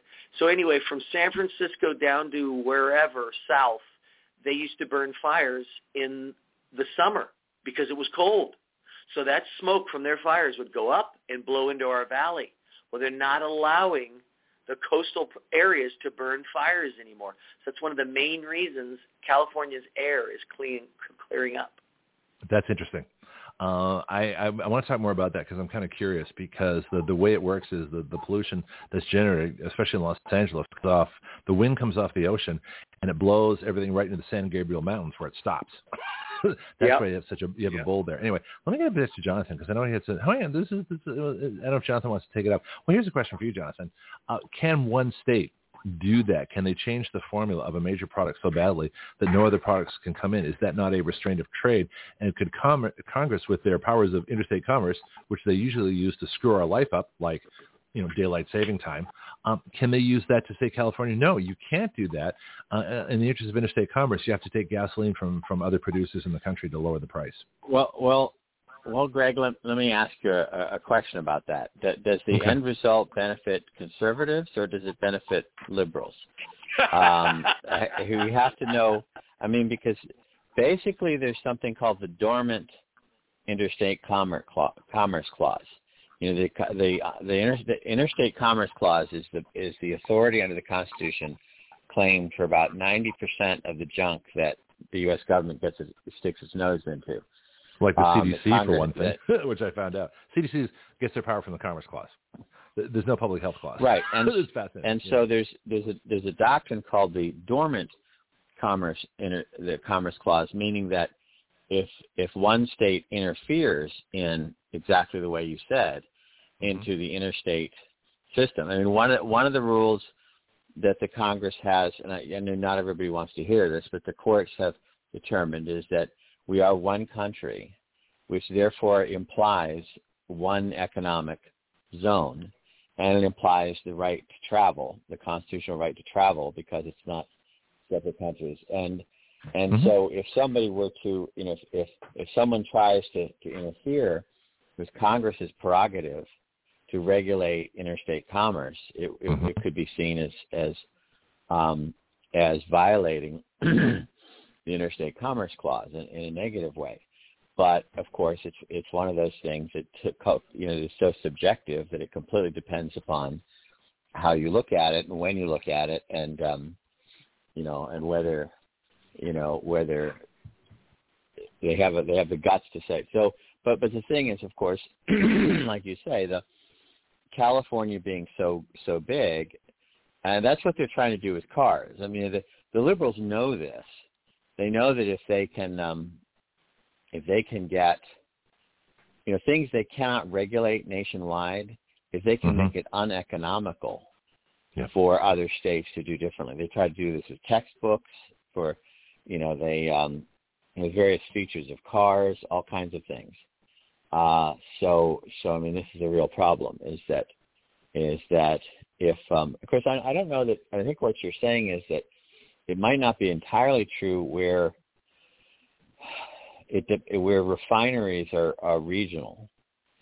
So if if someone if a company can provide one kind of gas for California and a different kind of gas in New Hampshire, it might act, not actually work, but they can but they but that's what they provide. That I don't know. And they're quite you know yeah, that's a good question. Can uh, can Arizona or or refine you know California gasoline, for example? I don't know. Can Texas refine a special blend and send it to California? I don't think so, but I could be wrong. So Kyle, if you if you want to uh, you know get back to us on that, can you buy uh, gas? See, the rest of the country can all buy the same gasoline.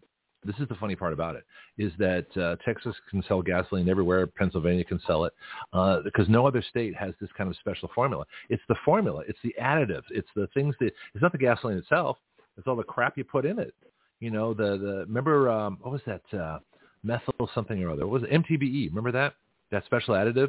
Metal, methyl tertiary butyl ethylene that was killing all those people and running off into the farmland. It was, it was a gasoline additive in California back in the, uh, I think uh, the 90s, either 80s or 90s. I remember KGO was was huge on that, uh, trying to get MTB out of the gasoline. But that's what they do. They mess around with the formula. You have a summer blend, you got a winter blend, you've got ethanol, you got all this different stuff in there that has nothing to do with gasoline. Anyway, it's an interesting right. topic. If you, kind of, if you want to get back to us on it, I'd be I'd be fascinated to find out if you can learn more about That's it. That's not my cup of tea, my brother. I don't. I'm not an investigative reporter. I appreciate that, though. I'll do it. Jonathon, let's get back to you then. And you, a couple of articles, things you want to talk about: the Florida Supreme Court, and also this whole concept of uh, the, Democrats are running around saying, "If you don't vote for us, it's the death of democracy."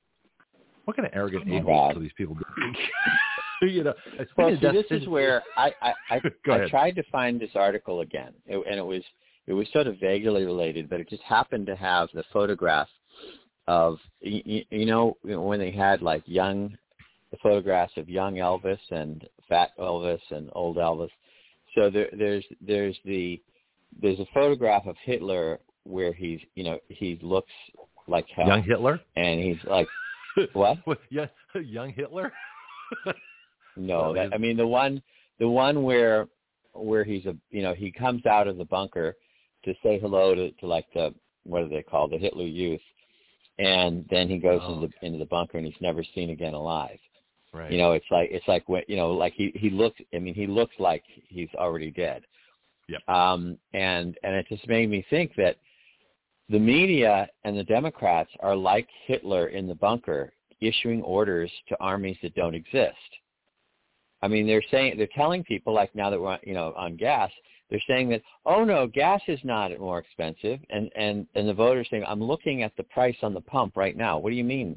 It's not, you know, the thing. The, the price of gas has gone down. Like, wait a minute, I'm looking. I'm I just paid for it out of my own pocket. What the hell are you talking about? and and on this, you know, I just here here's my receipt from the grocery yeah. store. Yeah. Um, you know, and so they're they're but they're they're going from a day where people actually believed the news media. You know, right. people don't believe the news. I mean, they're they they're issuing their propaganda as if anybody believes them anymore. And, this is staggering um, to me when I, when they I say just, that there's no inflation or they say that we've reduced inflation. Of course, we're looking at the prices go up and everything. You know, and the others say it's not their fault; it's Putin's fault. They lie. Are they trying to convince themselves of their lies, or are they trying to convince us? Because they're not convincing us. I don't even know if they're convincing. I don't themselves. know, but I, I think it's. I think that they. I think that if they're accustomed, I mean, I think it tells us a lot about how much things have changed. Okay. I assume that that they that what they mean is is that there was a time when there was, you know, and, and a lot of young people may not be able to relate to this at all. Mhm. There was ABC, CBS, NBC. There was NPR radio, and it was radio. There was no internet. Mhm. And um, then CNN was coming along, and then a little bit later Fox News was coming. But they were just tiny entrances, tiny, you know, tiny participants. Uh, there was uh, the Turner Broadcast Network had a precursor to CNN. Um, so, you know, they would get up there, and Dan Rather, I mean, I mean, excuse me, Walter Cronkite would say that's the way it is, Mhm. Lock and the they way they still think that they they you know uh, this is blah blah blah date, and this that's the way it is, Yep. and um, they I, I believe they still think that if they say something, that it matters, and that they Yeah. cannot understand they don't matter. Yeah. They don't count. They're not relevant. And you know, it's and um you know, it's like li- you know, like uh um Paul Ryan is trying to tell us who who would be a good candidate for president in 2024. Well, that's a Nobody great point. cares about what Paul I mean, said- you, well, you th- we don't care about what Paul Ryan thinks. Well, Paul Um, Ryan's we- an you know, uh, that's an interesting case study because Kevin McCarthy is, uh, you know, is is and no one's questioning the fact that he's the he's the heir apparent. Uh, he's he's going to get the coronation to be speaker if the Republicans win. Now he's from Bakersfield. That's that's Kyle's neck of the woods out there in California, you know. And this guy is every bit as bad as Paul Ryan. I'm scared to death that he's going to do exactly what Paul Ryan did. He's already surrendered to the Democrats. He's already said no investigations, no you know no impeachment, no nothing. You know, he says, well, he's going to import, uh, you know, appoint Jim Jordan, head of judiciary, to look into it. But I guarantee you, those investigations aren't going to go anywhere. Well, they they they better. I mean, because this is Well- this is what happens. Is we every single. I mean, this is pretty much exactly. We work hard to get the Republicans into office, like in 1994, and um, you know, two that worked, 2014, and everything like that. Yeah. And then and then the Republicans behave like Democrats, and we vote them out again. It's like, you know, in 2016, the American people fired the Republican Party, mostly the Republicans themselves. Says, to Yeah. hell with you. um, and they keep doing it. So be I mean, they better tomorrow. not do this. Yeah. Yeah. Well, let me, Huh? let me bring Kyle back in here. I want to bring Kyle back for a second. Do you have any insights on Kevin. McCarthy? Because he's been in California for, for a long time. Uh, Do you see any evidence at all that he loves his country, that he's America first, that he's not going to be the ultimate deep state person? You know, because every time I've seen pictures of him, you know, he's beside Mitch McConnell looking, you know, adoringly onto him, saying, oh boy, I can't wait to, uh, you know, have my shot at power. You know, it's, it's fascinating to, he's right there. I mean, he's, he's the, he's the heir apparent. And the Republicans do this. They pick the deep state operative to make sure that nothing good comes out of the Republican Party. The, the deep state's maintained. Do you have any insights on him, Kyle? I'm just curious. I don't, but it reminds me. I, I don't, and he, you're right. I mean, the guy plays the part, looks the part, you know. So we keep believing the part, and I think he's comical. And but I will remind the listeners that uh, when Trump came to Washington D.C., just a little distraction, but not big. He, you know, he had what? You can tell me what five, ten percent of Washington D.C. that was probably logical, honest, had integrity. So he had to hire his family to help him run Washington D.C. because everybody around him was corrupt, left, right, just about Yeah. everybody. And how many of us moved to Washington D.C.? How many of us good people left our little place of comfort and went to help them? You know, so I mean, whoever wins next time, because the gentleman speaking here, I can't, can't remember his name here. Jonathon Moseley. that- yeah, he's a legal reporter. yeah, I mean he's he's dead on. The we keep firing the Republicans; they keep turning to Democrats. You know, Yeah. I, I call it a little something different, but it's probably too sassy for the show right now. but he's right. Well, that sounds good. No, And- we get the message. well, gelded, What- what as gentleman? You put it. Uh, who who are you calling a you, gentleman? You, you. exactly. the gelded Okay. party, which is the Republicans, are now gelded. I mean, so I just we all have to get into this. We all just have to.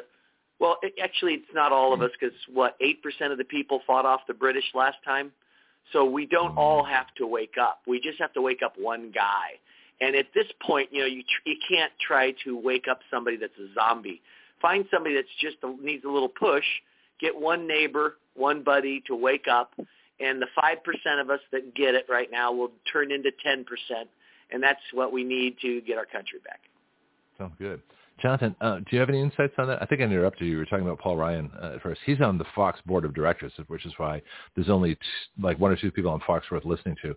One of them, Well- Tucker Carlson, and probably Laura Ingraham, but the rest of them are all co-opted, you know, deep staters. I, I just want to the only- quickly say to only- this gentleman, I just Yeah, want go to ahead. quickly say that Paul Ryan is a joke, and everybody here knows that. Yeah, I mean, he ran with Mitt Romney. What, what you know, what more do you need?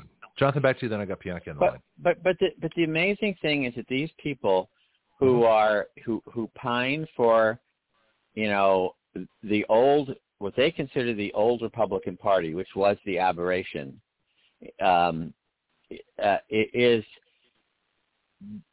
they think they're relevant. I mean, they they just can't seem to get over the fact, you know, the play's over or your Mhm. part in the play is over. Get off the stage, go home.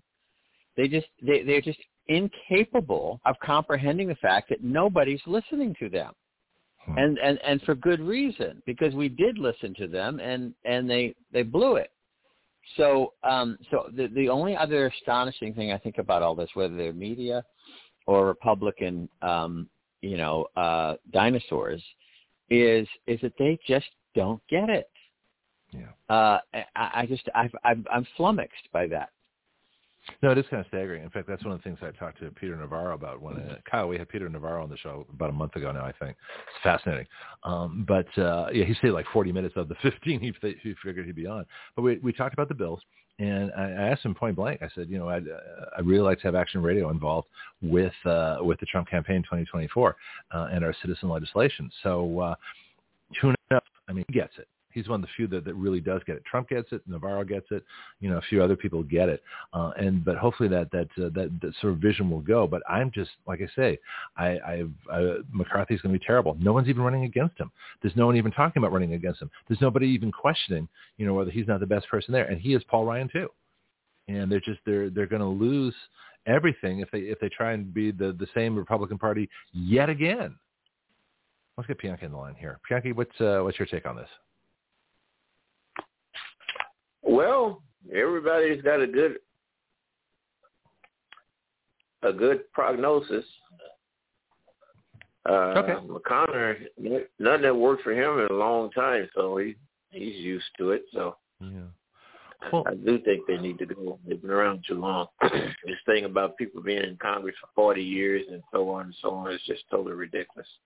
Yeah. See, that doesn't bother me if they're good people. I mean, Chuck Grassley's been around forever, and he's fabulous. You know, so I, I don't think it's the, the, the, the length of time somebody's there. I think it's the, the, the, the things that they've done. I want to get back to the, the, the Democrats' idea that uh, they're trying to push this now. Does any, Jonathon, is anybody buying this idea that um, they're trying to push that if you don't vote for Democrats, democracy itself is on the line? This election, you know, and I think the deal, and then Tucker Carlson comes on and says, well, the election is democracy. I mean, the proof that the democracy well, is just fine is the fact that we're having an election. You know, is it, why why are they pushing that? What's what's this big deal? And what's the Hitler reference? And here's the well, let me ask you the big question in a minute. But what's what, what do you think on, on this whole this whole line of reasoning? Then I got a question. Well, I think they've got nothing else, obviously, okay. but I don't know if they're buying it. If anybody's buying it, I mean, it's like uh, radio talk show host Chris Plante says every day is an IQ test. and you know, if if if if the products of government schools are really that stupid, mm-hmm. then then but like you say, it's like if, if somebody says, okay, I'm going to I'm going to participate in democracy because democracy is dead. You know, like what what the hell? I mean that that's a good um, point.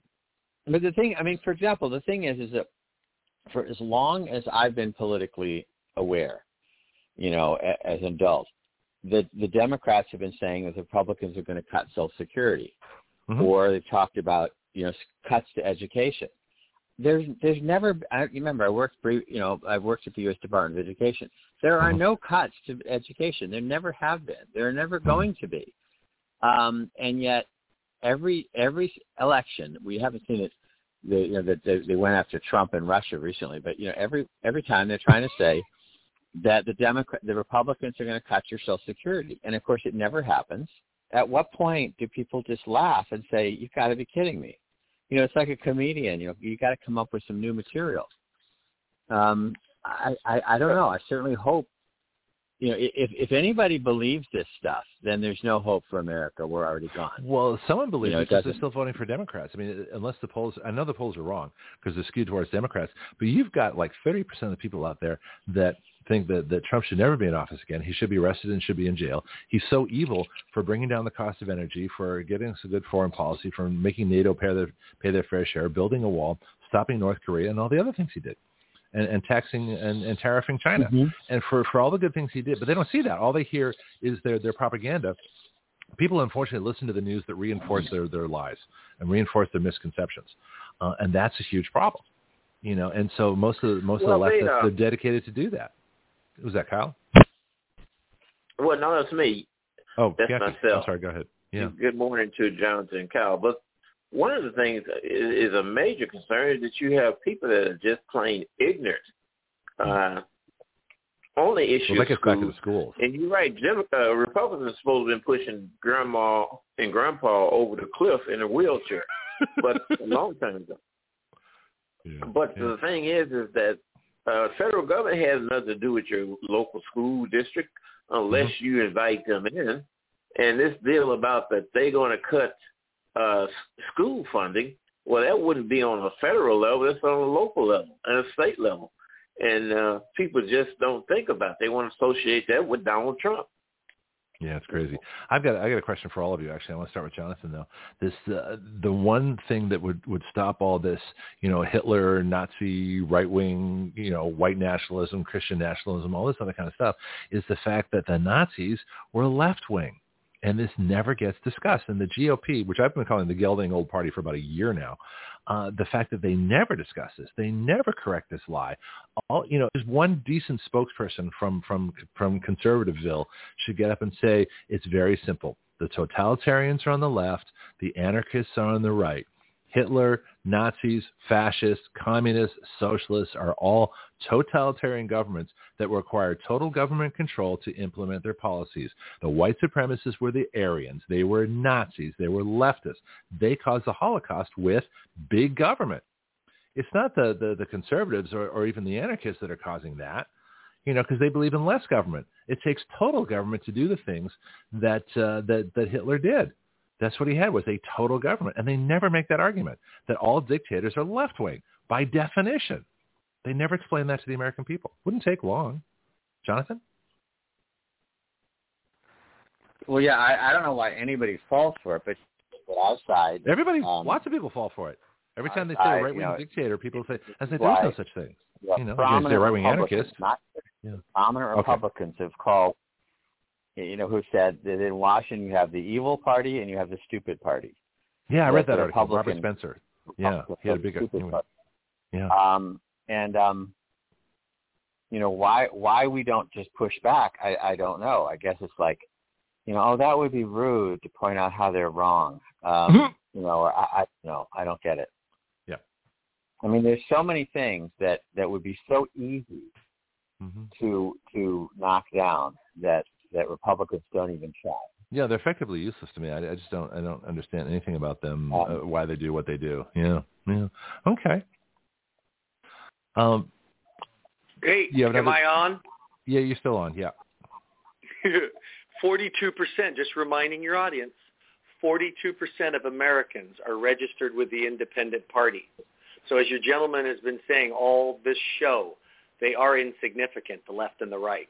The Democrats are about 30% or less. The Republicans are about 30% or less. The largest party in America, by far, is everybody else that's registered with one of the independent parties. So I think George Washington was right. One party, one fraternity, one sorority, whatever you want to call it. We all need to get together and work together. I think we're on that road, by the way. I think it's happening. Yeah, see, I would, I'd actually outlaw parties for any member of, of Congress or the state legislatures. I would say you cannot belong to a party because when you belong to a party, you represent your party. That's how you get your committee chairs. That's how you get your power. That's how you get your budgets. That's how you get bills to the floor. It's all done by party.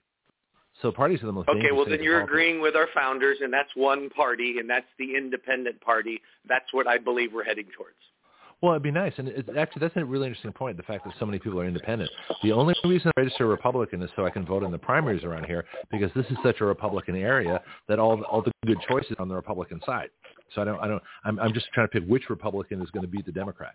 You know, I mean that's all I'm doing here. So and, so it's important for me. But I'll tell you what, you know, after now that I voted in this election, all right, we got background noise from somebody. Someone's on, on another line or, or something. So you want to mute yourself when you're not uh, chatting to, to us directly here.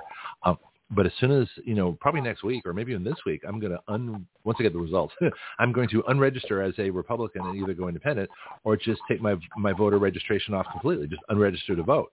And the reason for doing that is because the state of Florida sh- shares personal information: name, address, phone, birthday, party affiliation, email. They share everything if you register to vote. Something I'm unregistering until 2024. Cool. Can I just remind your uh, listeners the 7 Mhm. choices they have real quick? Of Uh, uh, when you register to vote, you can become. This is in California anyway. Every Oh, state go has ahead. their different. this will be Yeah. Okay. So in California, for example, you can be an American Independent Party. You can be Mm-hmm. Libertarian Party, Democratic Party, Peace and Freedom Party, Green Party, and Republican Party, or declare not to state. Here in California, 30% of Californians declare not to state. So to your your audience, I personally believe, I believe Greg is, I believe everybody on this show is agreeing that Republicans and Democrats are done. Just pick one of the other five. Mm. Well, I don't know if whatever. they're okay, I agree. That's my thought. Anyway, American Independent, industry, by the though. way, is kind of a iffy party here. So do a little research into the one you choose, or just choose anything but the old guys, I think, and Yeah. choose something independent, and then change it as you go along, because you can change your registration as soon as you like. And I always say know. to people, Yeah. I always say to people, if the Democratic Party grows up, you can al- always register back. If the Republican grows up, you can always register back. But how about unregistering? I never thought of that so recently, but just to protect my private information, I might unregister or just get off the, the tracking because they're, they're tracking everybody that registers to vote. And I don't need to be registered until the next election, and that's two years away. So I might just take myself off. yeah, I'm serious. yeah, you know? that's that's- that's another Um, angle. Yeah, but here's the thing about being independent too, which is which is really interesting. You know, I mean, I was listening to the parties that you mentioned. I didn't hear the American Communist Party. I didn't hear the Tea Party. Uh, I didn't hear the Constitution Party or the Christian Party or the Christian Constitution Party. So they're they're not they're not getting everybody. They got the leftist parties, but I don't hear a, a lot of uh, you know. In, in fact, let me ask Jonathon: Did the Tea Party ever become an app, a registered party where there were people going for office under the Tea Party banner that was an actual political party, or was that just an idea? No, Or in a uh, uh, unless it was in some isolated state I'm not aware of. But there was gigantic discussions about it. Uh, okay. The question was, you know, should we be a third party? Should we uh, be sort of a support staff? Should we not commit to any party, uh, or should we just throw in with the Republican Party? And the the feeling was that you know if if we didn't support the Republican Party, the Democrats would just win automatically. So the Tea Party eventually decided to be you know supportive of the Republican Party, and that's pretty much when the Tea Party died is um yeah. I mean it didn't still, slowly die, but it right. I mean it, it, when, when, when, when we just thing. I'm sorry. When we decided to just become a subsidiary of the Republican Party, the Republican Party stopped paying attention and um you know, and it was it was back to business as usual for the Republican Party, more or less. Except that I think that the seeds planted you know, grew and took root and grew into uh, to to, to MAGA. I mean, the the, pro, the the thing is, is that uh, you know, I think MAGA and the Tea Party are not all that different. They're really not all that different from Ross Perot supporters, except Ross Perot, Perot is sort of unpolished. Um, the difference is the numbers, Trump. the quantity. Actually, there's a lot of similarities what? between Ross Perot and Donald. Ross Perot, uh, Donald Trump's pretty unpolished too, according to everybody. But there's a lot of similarities between right. those two. I, I remember the Reform Party. I remember when Ross Perot ran. See, now I think I, I wrote about this a while ago. I've forgotten this, but um, my contention was for the good of the country, the Republican Party should dissolve. It should go away because it's con- it's conflicted. Right. It's schizophrenic. You know, you've got uh, well, you've the, got deep state operatives at the top, and you've got real Americans uh, at the base that can never be resolved. Right. Well, well, the the the, the hope was that the Tea Party would take over the Republican Party, but the, the opposite happened. Yeah. It the, uh, it's not the party. party. It's the ignorance of the people. Donald hmm. Trump lost yeah. Arizona by 10,457 votes. The independent candidate had 51,465 votes. What they're doing is that they're killing the ideas and the platform of the that Donald Trump had and kept it from moving forward. Except people should Arizona. have people. Trump won Arizona by by a couple hundred thousand, I think, if I remember yeah, but, the, the audit. Yeah, But, yeah, but here's the thing. Uh-huh. It still gets down that people should know what they want, and they should have representatives, elected representatives, to go and carry out what it is that they want. And if they don't, they should remove them. That's the whole thing. This thing about voting for somebody and sitting back on your hands and waiting to see what happens is ridiculous. It don't work right. That's that. Uh, Go ahead, Pete. Bravo. Go ahead, yeah. Oh, absolutely. Bravo is exactly right. It's not. It's like I mean, it's a lot like sending your kids to a bad, you know, to school and thinking the school's going to do everything, you know, going to raise your kids for you. Uh, but yeah, absolutely. Let's give him a round of applause. You know, people. there you go, Bianchi. You got the theme. The theme out there is to get is, is go to the polls, go to the polls and vote. Well, if you got a, a certain segment of people that's acclimated to vote one way, they don't tell them how to vote. They tell them how to vote, who to vote for, but they not tell them how to do the research. Well, I mean, I've done the research on. I've done the research on the candidate. Right. I've done the research on the issues, and I carried this piece of paper to the polls with me. You're channeling Rush Limbaugh. But most people don't do that. Yeah, yeah. Yeah, I, I did the same thing. I did my research too. But but what's interesting is, uh, and this is what the Democrats always say: every vote counts. We have to make every vote count. What with the illegal ones? you know, so there's no standard they want everybody to vote. And my contention is if you don't know the issues, for God's sake, stay home. Just because you have a right to vote doesn't mean you have to exercise it. In fact, you'll do more damage exercising a right you don't understand, that you don't know the issues, that you haven't studied. So this idea that everybody has to vote is ludicrous and it's causing a lot of damage to our country because people who don't know how to vote, who don't know the issues, who haven't taken the time to study, they're going to go with whatever the last ad told them, whatever the most money, whatever whoever has the most signs in their neighborhood. They go, well, they must be the the most popular, and I want to be on the winning side. So there's a problem with voting that uh, our, our whole culture of voting is screwed up by insisting that everybody vote, especially the people that have no clue who's even on the ballot. I don't think everybody should vote. I mean, I think everybody should have the right to vote, but I don't think everybody should exercise it. How's that for controversial?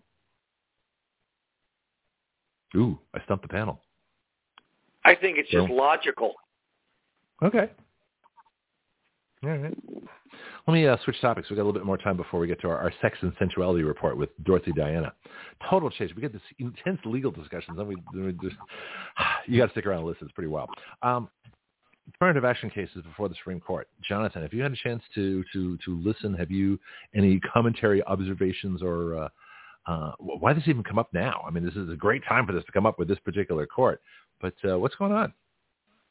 Well, it is. I mean, and this has been this has been an ongoing ongoing issue. Um, the the idea that a government that a government actor like like a, a government university can discriminate based on on race or or in, in admissions policies and things like that, you know, it has been before the court before. But but as you know, as often happens, it was like a narrow decision. The, the grounds were narrow, so so it left it left room for them to to come back again and, and try you know try again. But mm-hmm. um, it's um, you know they're trying to they're trying to deal with different issues like can ra- can race and affirmative action play a role, or can, must it play no role? You know, can it be can it be decisive? Um, th- those kinds of things. So I have not really studied. I mean, I, I don't. I'm not sure there's a whole lot new here, except to me, except that you do have a different court, mm-hmm. and you do have a um, a thing where they, you know, where the proponents of affirmative action keep saying, well, well, what about this? And you know, what what if we do it like that? And you know, and um, and the the court keeps saying, no, no, no, and and they're with the composition of the court, it's pretty much guaranteed they're going to say no this time around too. Now, you know, this is of course a very difficult topic because not um, for us. we talk about it all the time. well, I mean the uh, the result, but, but it's not yeah. the right way to deal with problems. The yeah. question is, how do you deal with the problems? Like to make hmm. sure that, I mean, basically, you know, the way you deal with problems, especially with my, you know, minorities or other disadvantaged people, is, you know, you abolish the teachers' unions as a scourge upon humanity, and and get schools that actually teach um, so that by the time somebody's applying to college, they don't have to worry about whether they're getting in or not. Um, the um, you know, you know what I'm saying. So so it's it's not the right solution uh, to uh, to the problem, but you know it's like it's just fighting. You know, in terms of racism, it's fighting fire with more fire. Uh, but but it doesn't mean it doesn't. You know, the thing is, is none of this makes the problems go away. Well, what exactly so, is the problem? Um, you know, is, uh, go ahead, Bianca. Then I got a, I got a Clarence Thomas. The thing uh, is, it needs bit. to go away. Yeah. It it needs to go away. Affirmative action, the way it's carried out, needs to go away. it, it, it because, especially the way these private schools are run, you got your uh, private schools that on the college entrance exam is that they're spotting black kids 310 points from what a report I heard. Hispanics about 270, whites get no points, and Asian gets deducted about 170 points even before they sit down and take the test. That is totally wrong. It should be on merit. It should be on the merit, not adding in if, well, my uh, my grandmother was poor, or I came up in a neighborhood where the street lights didn't work, or something of that nature. That is totally ridiculous. And it's it's sad. It is very sad that that is happening.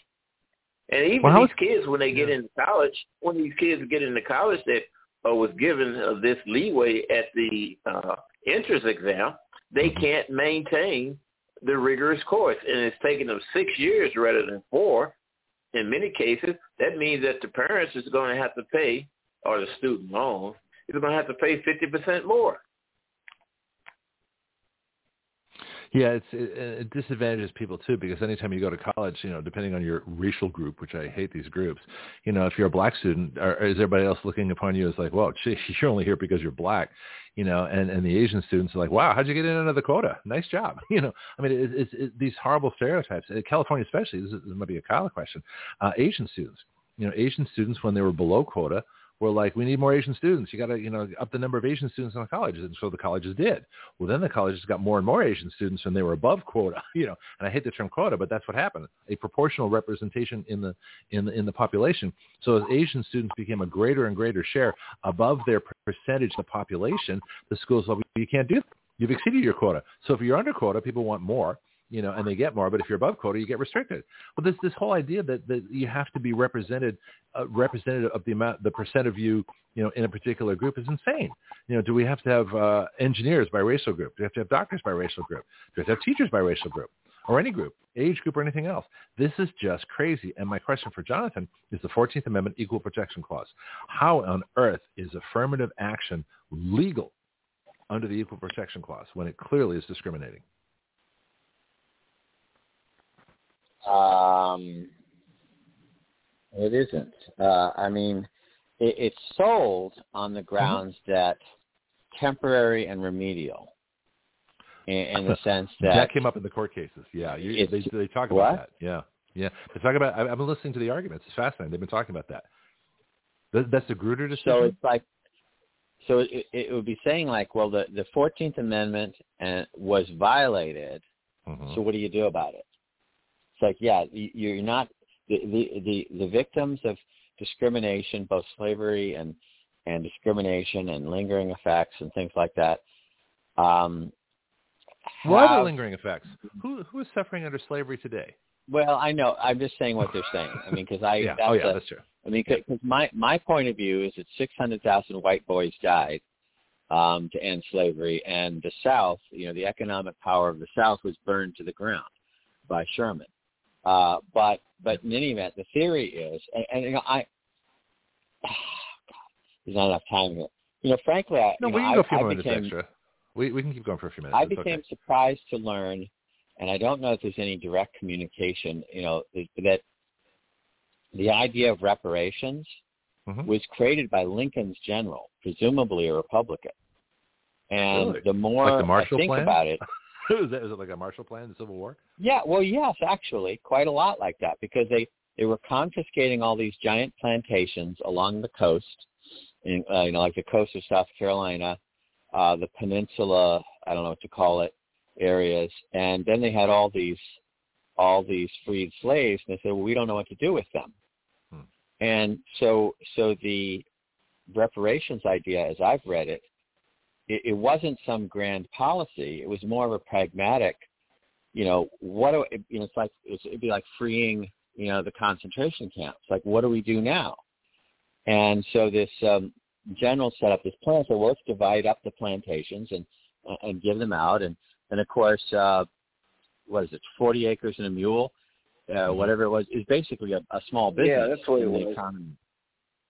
Yeah, yeah, I mean, it was like, 40. Yeah, it, there ain't a lot of mules left over from the war, and they gave was going to give them out. But the thing that's missing, though, Jonathon, the land that they wanted to give out was Indian land. It belonged to the Indians. Oh wow, that's funny. that's not that's that's a problem. And, and of course today, uh, we'll get Chief. Uh, and then to, of course it was the Democrat. Yeah. It was the Democrat Party, and it was the stolen election. Yes, I said that of 1876 going into 1877 mm-hmm it was you know it was a it was an election electoral college disaster where they horse traded the election um, that stopped Reconstruction, hmm. and um, so all these plans you know became halted because of because of a well I don't know I don't know if it was I, I don't know if it was stolen, but it was well it, it, well it, what no it was in a sense because what they did is said okay we'll let your guy take the presidency if if the federal troops if you withdraw all the federal troops from the south hmm. and and let us so so in a sense it was a corrupt election and and therefore all these plans went out the window well now 100 120 years 140 years later mm-hmm. um you can't you can't find somebody who was a slave. Can't find somebody who's responsible. But at the time, I'm starting to think it maybe wasn't such a bad idea. When you know when you had actual slaves wandering around the the the the, uh, the, the countryside saying, "What are we supposed to do now?"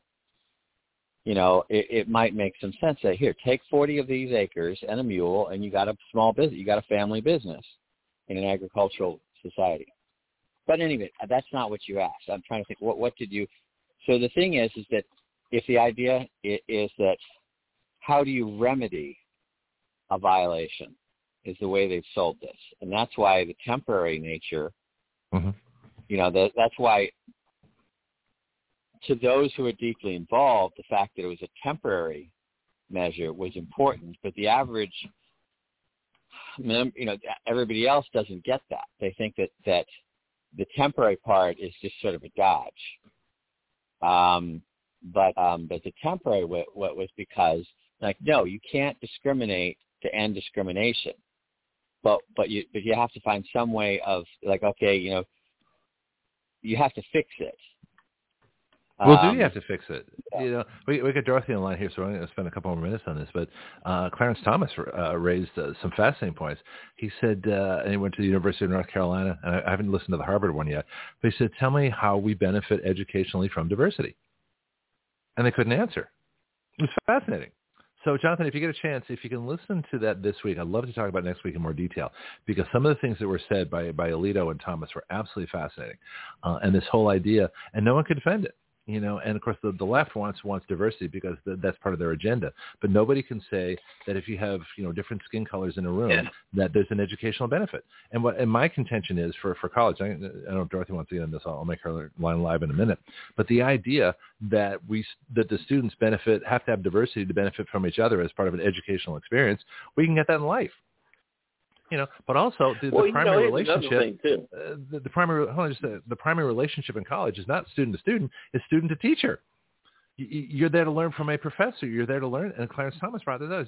You're here to learn physics, chemistry, literature, you know, sociology, whatever you're here in college to learn. You know, the, this whole idea of diversity. He says, no, you know, no one's explained to him why this is an essential component of of, uh, of an education. It's nice to have, but but where's where's the, the technical you know studies that have been done to prove that you have to have either you know I would say different thought. I mean you can have people with the same color, same skin, skin color with totally different thoughts, and people with totally different skin colors with exactly the same thought. Look at most major universities. And, and nobody had really good evidence for them. This is what the, those hearings are so fascinating. Let's go to you. Yeah, go ahead. An Asian student, an Asian student can score a perfect score, and mm-hmm. that still don't mean they would get in admitted because then you got to take in consideration oh, of their skin color. Um, I might. I uh, but I let me go. Let me go try to. Hold on, I'm on the phone. Let me try to. Well, let me let me switch over to uh, to Dorothy here, and uh, let's let's pick this up next time. I got a bunch of other questions on this Schedule F we didn't get to, Trump policy, people, a whole bit. what is a quick hour? How's that, Jonathon? You want to take your call, and we'll we'll we'll move on. I think he's taking this call. We're moving on. Let me play. A Did you say things. Kyle or Jonathon? No, Jonathon. Kyle, you can stick around too, but uh, I got a new report for you here. Uh, let me just. I just got play. a quick point. I got a quick point for everybody quick from point. California. Go UCLA, UCLA is still known as the University of Caucasians, lost among Asians. Well, you know the Bakke case. The Bakke case in California where he sued against the California Board of Regents on affirmative action because they was letting in uh, people who scored less than him and putting yep. them ahead of him for interest. And that he had a good point, and it has developed into what it is now. All right, mute yourselves, everybody. I'll play a couple of things real quick, and we'll be right back with Dorothy. Hello, this is Greg Penglis for our newest shooting range here in Milton, Florida. Stand Your Ground. My friend Jason Myers and crew are creating an incredible facility for our city. Stand Your Ground is located at 6632 Elva Street. The phone number is 850-789-1776. Their email is standyourground1776 at gmail.com. Here you'll find either in process or already going an indoor shooting range, axe throwing, archery, a rage room, self-defense classes, concealed carry weapons classes, security license training, paintball, a full-service gun store, and 24-7 online ordering. So come on down or contact them by phone, email, or website and learn how you can best stand your ground. This is Greg Penglis for Strike Force, your source for pure energy. Strikeforce is a concentrated energy drink that turns a half liter of your favorite beverage into an energy drink. You make your energy drink yourself. Action Radio is an affiliate of Strikeforce, so our listeners get a 20% discount. All you do is add our code WYL to the discount code window at checkout. WYL comes from our website, Write Your Laws. So you can get your energy drink, a 20% discount, and help Action Radio change the relationship of we the people to our government. Not bad. Strikeforce is at strikeforceenergy.com. That's strikeforceenergy.com. Start your engines.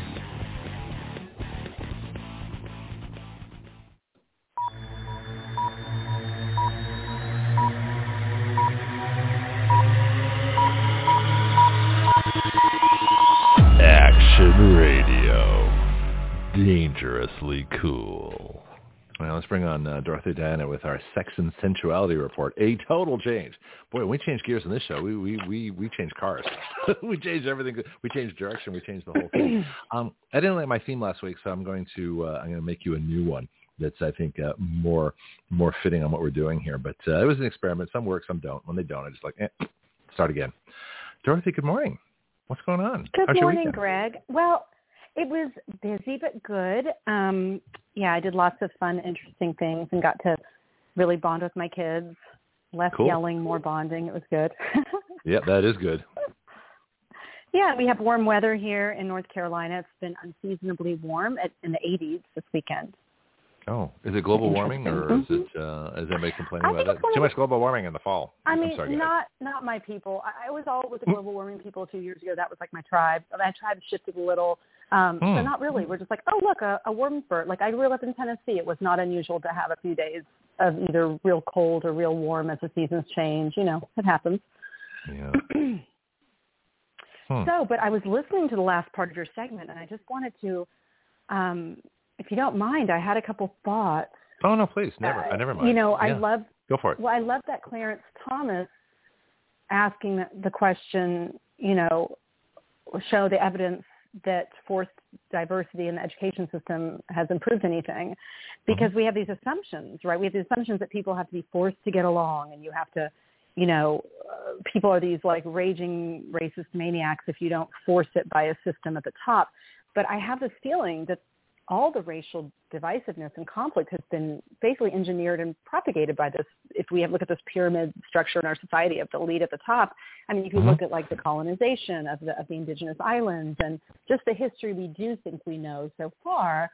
And then we look at the history of slavery in the U.S. and what we were told versus what the evidence is coming out, who actually instigated the slavery, who actually kept it going, who didn't want it to end. And um, it looks like the same people that are trying to force diversity in a way that almost seems damaging, like inclusion and diversity, you know, are the same that are kind of keeping those things in place.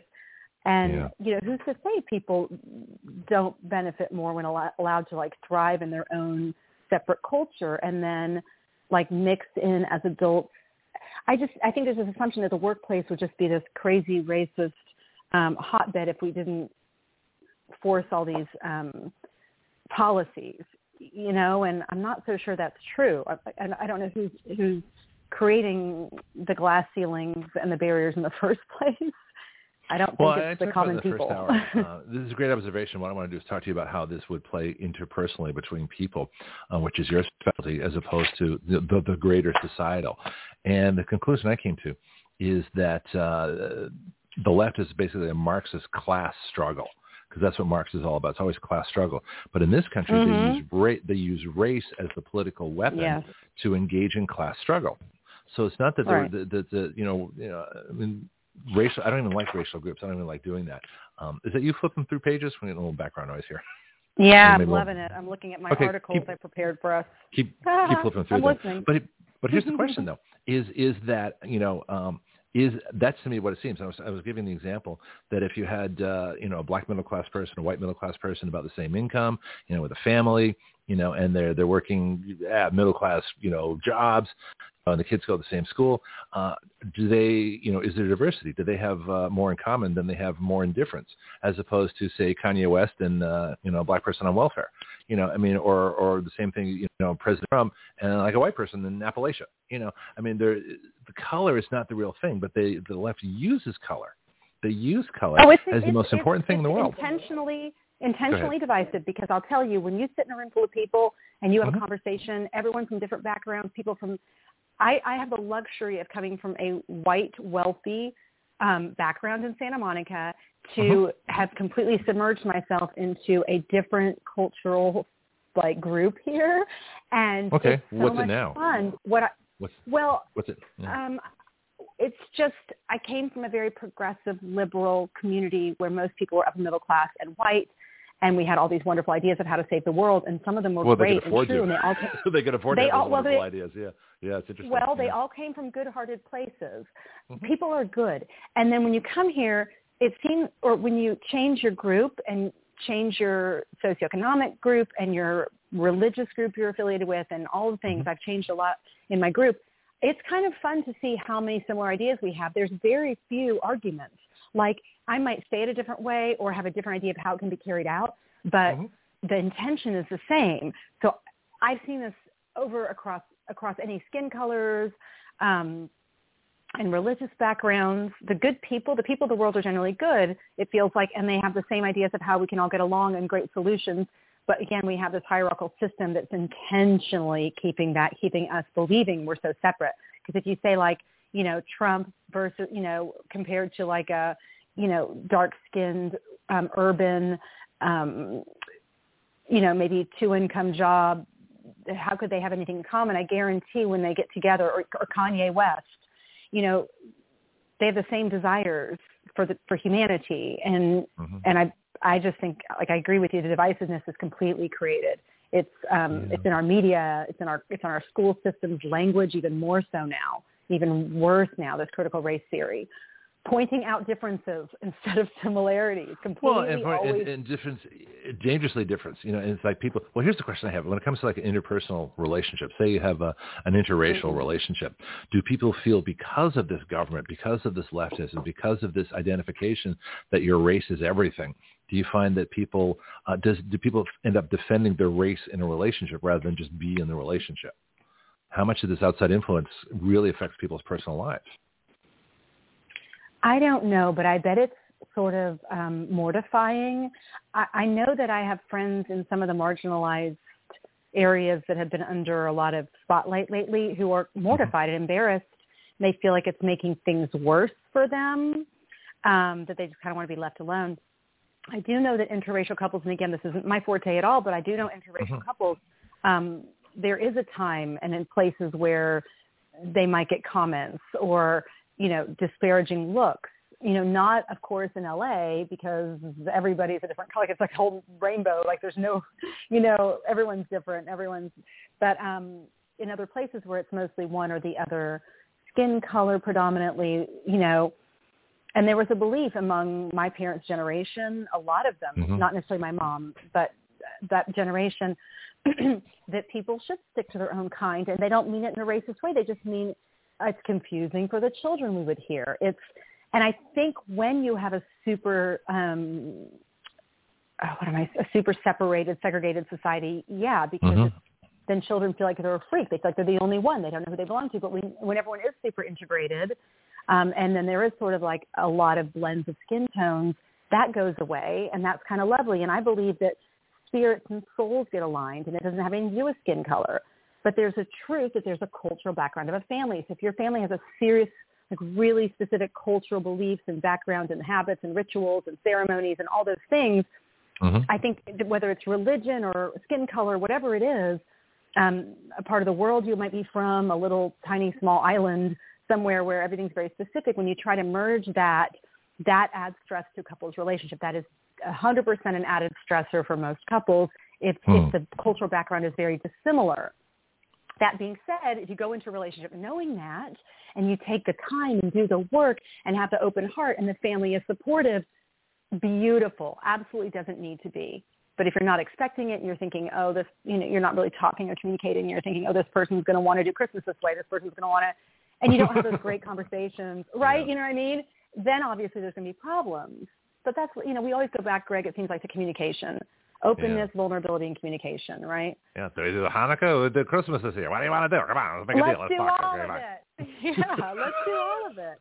All my friends in LA were Jewish, it seemed like, and we were the only. I think I've told you we were at one point the only. We had Easter party. We were the only non-Jewish people at our Easter party. My friend pointed out. We were all laughing.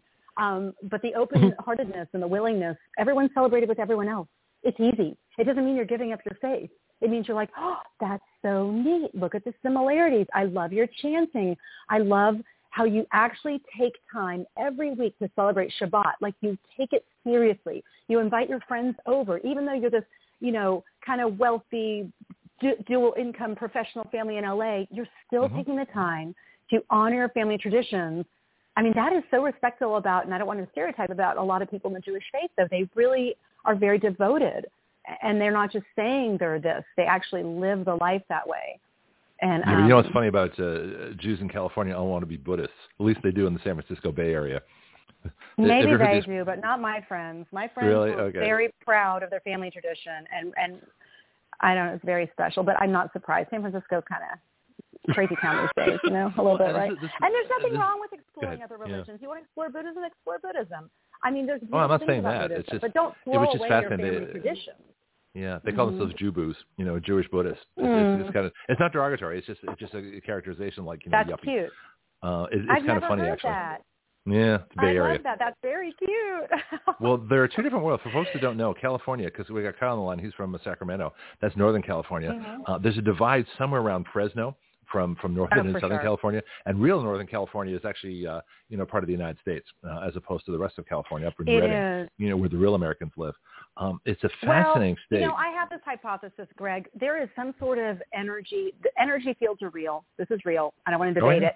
But there is, I just recently was at a vortex in the mountains. But um, so I believe Southern California, like the Nicoya Peninsula, and it's not a blue zone, but there's like some sort of, like Costa Rica, these areas oh, around okay. the world that um, people live to over 100 and they're trying to scientifically figure out why. A lot of it's energy, I believe. There is an mm-hmm. energy. There's something about Southern California Mm-hmm. There's a lot of positivity, a lot of freedom. Like it's natural when you go there, you just almost your soul opens up to this free feeling. You feel anything's possible. Um, everyone is friends. There isn't a lot of racial conflict, unlike you know what we believe from gangster rap, which I think don't get me started is probably Project Paperclip CIA sponsored. But anyway, um, generally speaking, it, it's just it changes you. And so there's something there. So I think part of the reason in the pandemic, Southern California was locked down for so long and Gavin Newsom was given power and all this and Pelosi is because they needed to shut down that human spirit there. And so all their crazy ideas are coming from a good place. They just need structure a little bit to make it work, you know? Yeah, that's um, that's where you get a conservative business person to come in and make it work. So, like, I have a lot of ideas, yeah. but I, I need people around me that can actually. I need a webmaster to structure it and put it into logical sense. But my webmaster, for example, me didn't have too. the idea for for write your laws. I said, well, here's what I want to do, and he's like, I don't know if I can do that. I said, yeah, you can. Just just figure it out. Yeah. You can do it. And then now we have a website. Yeah. Um, this the, the That's so so true. You have your idea people. Yeah, I'm an ideas world, person. and then you have the Yeah. people that need to put it into place in our 3D structure. Yes, Mhm. love that. Yeah. So, but uh, just one more question before we get to your topics. But uh, it sort of it seems to me that a lot of things are imposed on people. It's imposed on you that you have to identify by race. It's imposed on you that you have to identify by your economic status. It's imposed upon you that you have to identify by your your culture, your heritage, your nationality, your religion. All this stuff is artificial. I mean, the, the things that they are are are not artificial. Your religion, et cetera, et cetera. But the idea that you have to identify by them and that means you have to think a certain way, be a certain way, you know, defend whatever you are in a certain way, you know, to everybody else. It's just it's all this extra energy that goes into, you know, the, these the, the the the politics. We this is the one hour I want to take the politics out of things and say be yourself. Let yourself go. Have that Mm. Southern California spirit. That's why I moved to California in the first place. I ended up in the Bay Area, but um, yeah, I, I should you know go explore it because that spirit's still there, but it's being oppressed, suppressed, restricted by They, those that it's need, it's that need intentional. power. It's intentional. They Hmm. used fear. So not only do people in Southern California have this Mhm. wonderful energy of freedom, it's almost like a Mm-hmm. childlike um, close, but also I feel like they also have this such good-hearted, wanting everyone so happy with like they give everyone getting along. I mean, you can't live in LA if you don't like diversity. Just they go and that you know, and mm-hmm. that they use that. They they're so strategic with all this applied psychology. Um, oh, you know, we brought the Nazi soldiers over. Obviously, they were psychological exchange, turn a whole country against its citizens and Ooh, send them off to the to be slaughtered and everyone agree. So they brought. Are they working over, for the deep state them. now? What do you know about well, how that? many years have well, how many years have they used those Nazi scientists and all the information that they used over there? And they used on the people of Southern California. I mean, our that expertise area is so advanced now. We have no comprehension unless we're working, you know, in the CIA and in these super secret things. We have no idea how much they can do using using drugs, using aerosolized um, drugs, which we know is now a thing. There was an article this week about, oh look, we can aerosolize the vaccines. I mean, so what I'm saying is, I think intentionally they they they picked on the people of Southern California. They like they had like we got to shut this down and make them so fearful. But um, why didn't you all rebel? And I mean, it's the American spirit is to rebel. Why didn't y'all do something about that? That because that that energy is not there. That ener- that energy there is cohesiveness and get along. Uh, they need the other parts of the country. So then they also can turn the Californians against every part of the country, like Idaho yeah. that didn't cooperate and didn't comply. Now we're all a bunch of terrorists, racist, crazy people. So they they, they you know they brainwash them. So they don't even Christian want our nationalists. ideas. They, yeah. When my husband well, went there, my husband soon to be ex went there for work. He flies back and uh-huh. forth to LA a lot. We have a townhouse there. Right. He said his friends couldn't even hear him, like his friends for 20 years. And he is a Republican, but he's also very progressive. And when he talked to these other businessmen he's known for many years, like his best friends, who were mm-hmm. also progressive and Republican, they couldn't even hear him. He said it's like all of a sudden when he'd say certain things about masks or ask questions, it's like they literally went into robotic I can't hear you, you're crazy mode. Like they like it worked. So even though they're all very like-minded and they kind of grew up together and are, are like best friends and think the same about everything, because he was living in North Carolina and they were living in Southern California during the same alleged pandemic, right? Mm-hmm. Um, but because of what they've been told. Mm-hmm. I well, mean, how psychologically, how does that happen? Because this is let's get into your area of expertise. How did, how is it that people who've been friends for 20 years so quickly give up that friendship, and because they're not conforming? This is like something out of Star Trek, you know, or like, remember yeah. the invasion invasion of the body snatchers? Remember when, when they discovered yeah. someone that wasn't one of them? They'd scream this horrible, you know, blood curdling scream, and then everybody would That's chase like, them. That was would, like the pandemic. Like you walk into a store exactly. I mean, mm-hmm. I don't want to be exaggerating, but that was a familiar well, feeling. Happened? Like you saw, did, you did saw you, how the mob and the witch burning. Yeah. Oh yeah. I mean, I'm I'm a rebel, and and I and I don't like masking my children, and that's based on science, not my personal religious beliefs or political beliefs. I read the mm-hmm. science in early 2020. I, I'm, I'm very good at sifting through scientific articles and looking for conflicts of interest and looking for good methodology. So I knew, well, and as a nurse, I was like, well, oxygenation is number one. I was taught that, and I, I still owe Vanderbilt University. Yeah, why would you mask somebody and for res- respiratory disease? Why would you yes, mask somebody for respiratory any, disease? It's, it's, it's the opposite of healthy. It was it's a very unhealthy and I now I believe intentional um, policy. Yep. But but if I went into a store and said, "Hey, she's pregnant. She should not be wearing a mask. Let's all let her shop without one while we wear one." You know, oh, you would have thought they if, if we had been in Salem, I would have been tied to the to the sticks and set on fire. I mean, it, it doesn't matter if it came from a place of compassion and education. So um, their their levels of psychological ops are so far advanced. We cannot. Com- the only way we can combat them is Mm-hmm. continued mm-hmm. intentional communication with each other, open hearts, open minds, and I believe prayer. So. Yeah. Let me ask you a question I just thought of. Um, we we talk about physical immunity to disease. Is there an mm-hmm. equivalent mental immunity?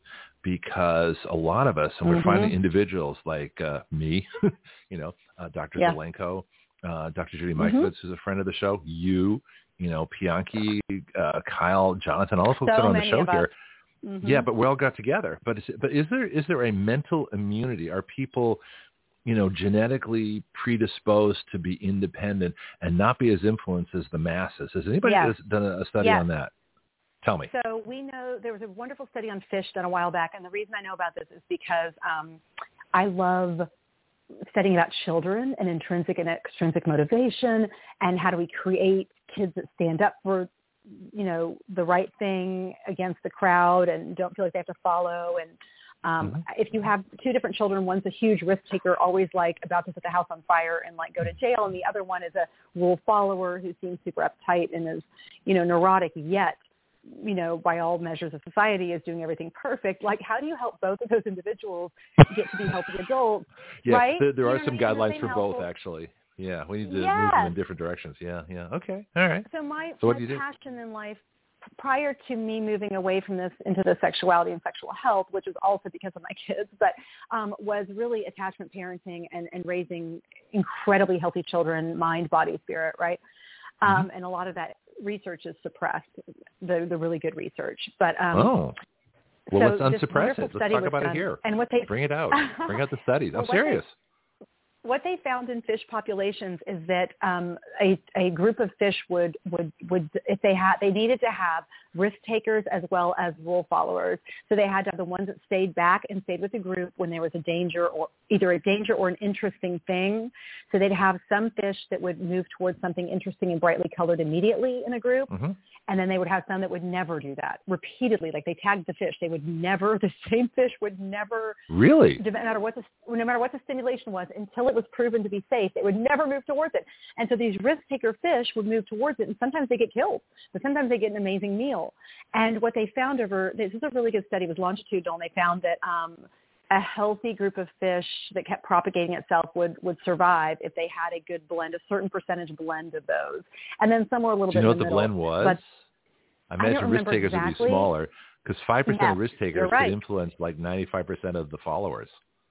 So we have to have the risk takers. So we need to celebrate those kids that are like living on the edge. I mean, we have to just kind of rein them in a little bit sometimes, but gently because we, we need those adults, right?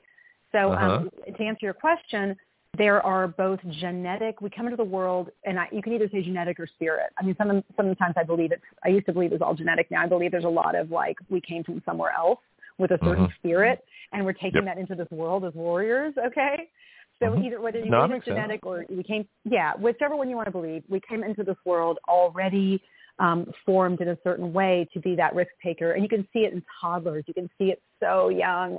You can even see it in babies. Um, and so we need that. So in answering your question, I believe based on that and some other studies that have been done that um, oh, screens is a huge thing. So the more you watch screens and um, watch TV, the less like you, you know this because that's programming.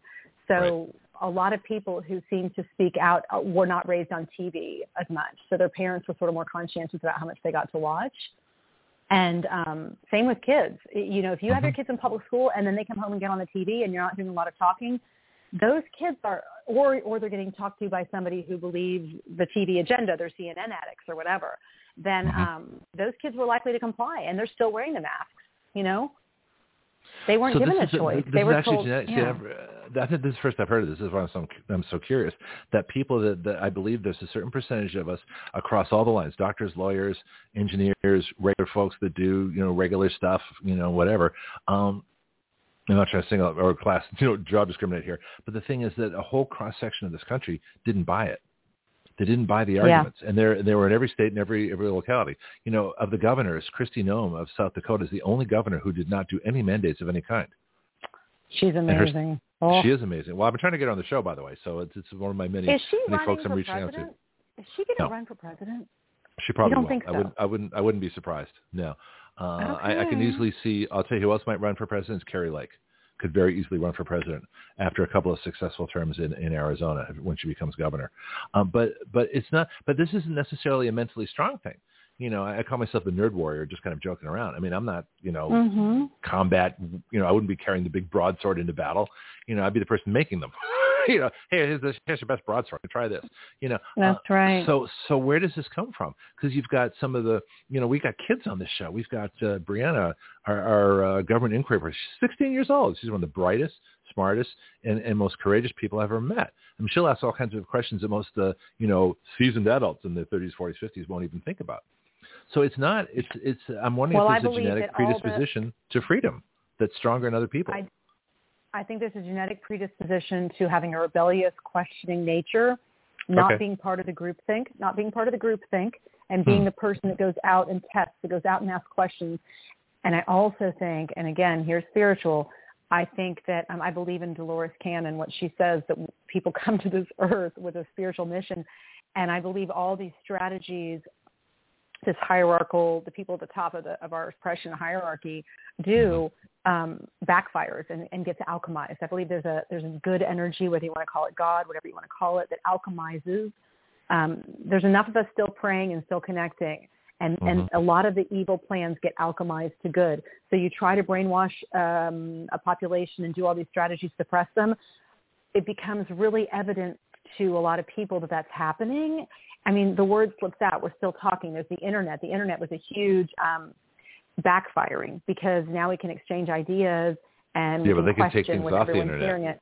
Yeah, they couldn't take they, they couldn't take books unless they physically burned them, but they can take things off the internet. Yeah. I've got articles. I've got early COVID articles. I, I think it had a. I think it backfired. You know, you can't I think we have even more yeah. more okay. rebellious people now. I think mm-hmm. Teaching they taught the kids in school to rebel against their parents. That was like a subtle message in school, oh, yeah, given a lot, authority. and on TV. On TV, Nicholas yep. Nick uh, Nick Jr. and all those shows where they're sassy oh. their parents, they're rude. Well, that backfired because now those same kids, when you are taught to be sassy, you're not just going to limit it to your parents you're going to have a sassy attitude towards anything in authority, and so hmm. you're being told. I, I don't know. I just think a lot of it backfires, to be honest, and it ends up having a, an opposite effect, which is very exciting to watch. You know, we need our rebels, right?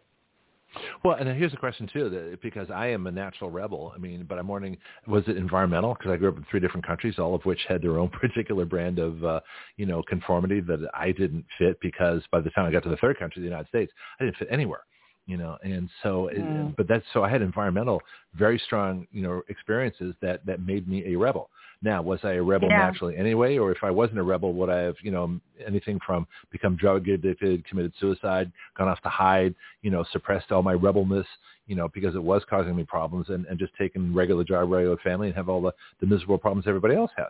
Kind of glad the way things worked out even though it was, it was a hell of a road to get here. But can does that rebelness you know i guess that that can you know how much is environmental how much is natural? I think you almost need both if you're really going to do it. You need if you challenge. hang out with a bunch of babies if you hang out with babies over six months old ever like a group of babies for uh-huh. and just watch for a little while you can kind of i feel like it really supports that there's a lot of natural tendency for personality and rebellion okay i mean yeah so I don't know. do I've had the luxury of doing that. So I, yeah. I mean, we, my my best friend in California had her PhD in child psychology, and we used to um, we just had fun sitting at playgrounds, like watching kids and noticing, just noticing. You're a dictator. You're going to be a sports star. You're going to be an entertainer. You're the funny one. Okay, you know, yes, you're the yeah, quiet one. Yeah, they have their. Yeah. They they come. You're going to have ten kids yourself. Are. Okay, yeah. I mean, you can suppress it and punish it all you want, but I can tell you, having a middle child that's a natural spirited rebel, um, and me not being fully developed, like I I I'm weak, so I might know all the information I'm supposed to do, and you Why know, do you think you're weak? watch all the. No, what I'm saying is I might watch all the parenting shows and watch, but then in the moments of real stress, I'm going to start screaming and yelling and um, threatening, you know, spankings and all this, all the stuff you're not Mhm. supposed to do. It doesn't matter. It doesn't matter. Mhm. That you can do whatever you want. When a child's born with a rebellious, spirited nature, you can you'll piss them off. They might hide it a little, but they're not going to change. So I, it's it's really interesting to watch. Um, you know, And, and, and same when you're kind of encouraging. You know, it used to be yeah, interesting. It used They're to be novel, but now they're drugging the kids. You're And right. what about They're the, the, the boys? and the the gender affirming he would be healthcare? He'd probably be on drugs. Oh, I, I would have been. On, I would have been on I bet he would.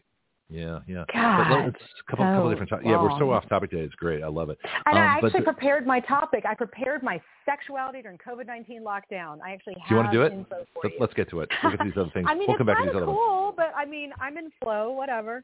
Okay, go for it. Tell me about uh, tell me about COVID sex. It's not. It's not that exciting. And you know, the science isn't even go back to settled. And I think Yeah.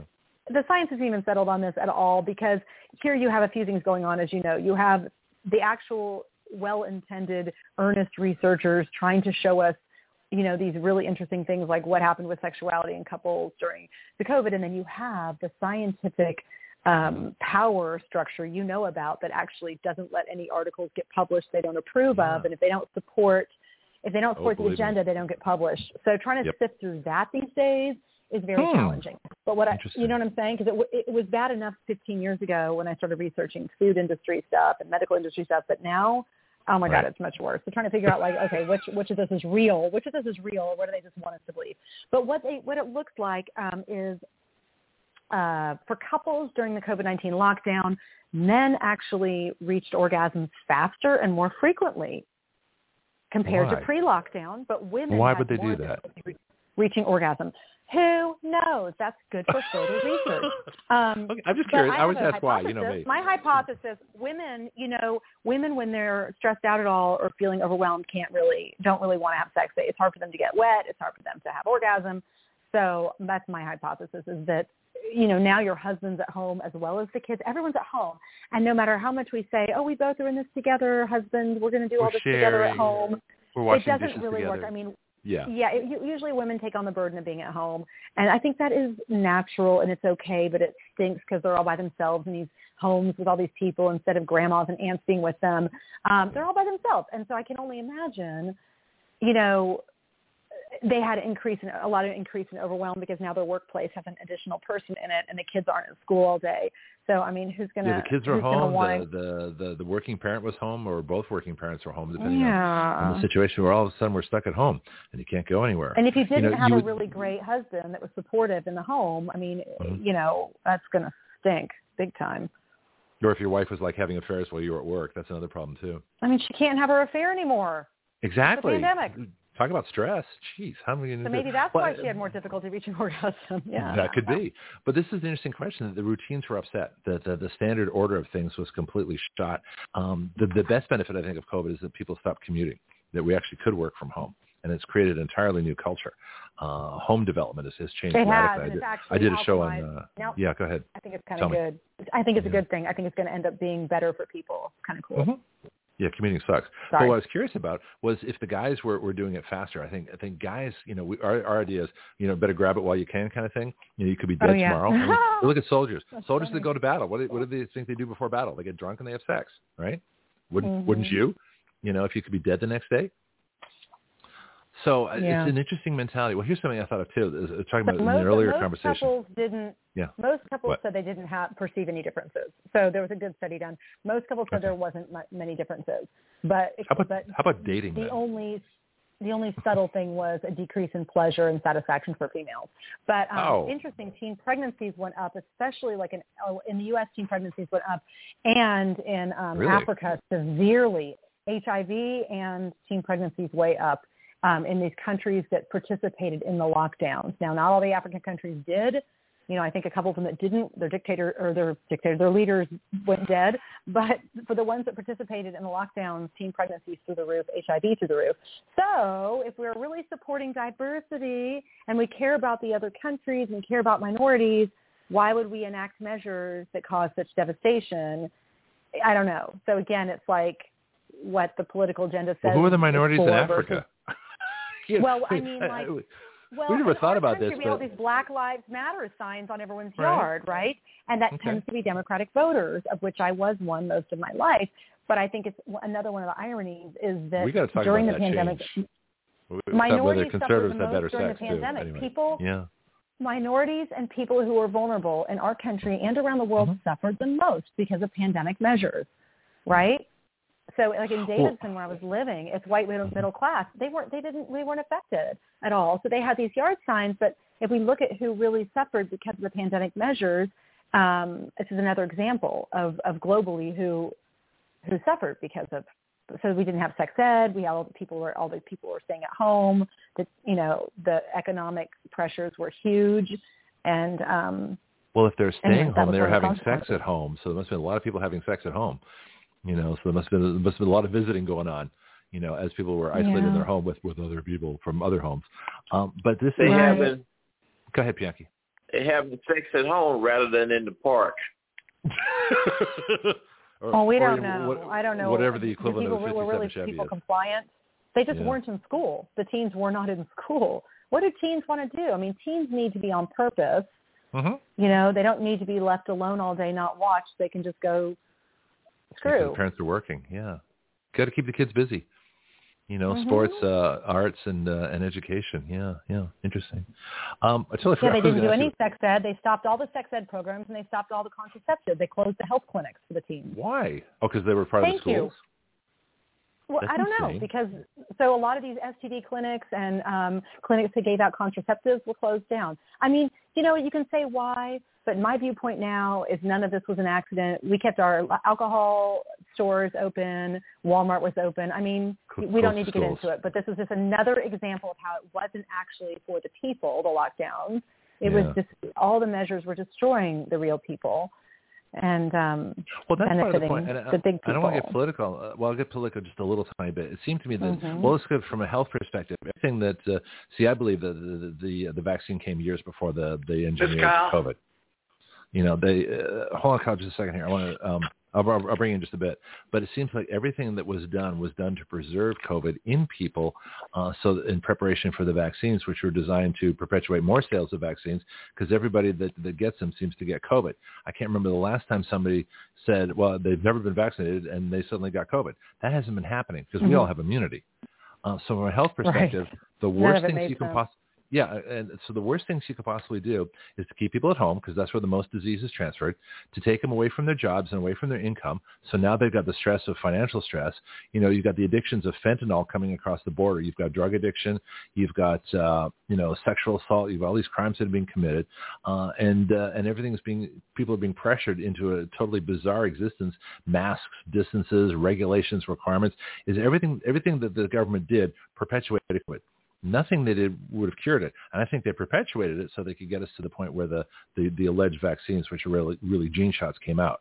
That's my theory, that nothing was done, because everything was done counter to Yes. health. So when you think about it, you know, and, I'm gonna, and mental I'm health allow especially. you to use the word. I think I'm going to allow you to use the word theory there versus hypothesis. So theory has been proven. You know, hypothesis is an idea. But and I, tell, I always tell my kids that's not a theory, that's a hypothesis. But I'm saying theory too. I think we there's Yep. enough evidence in that direction that this is, Mhm. I mean, probably the truth. Agre- I Yeah. agree. I think I think I actually think that most people now agree with you.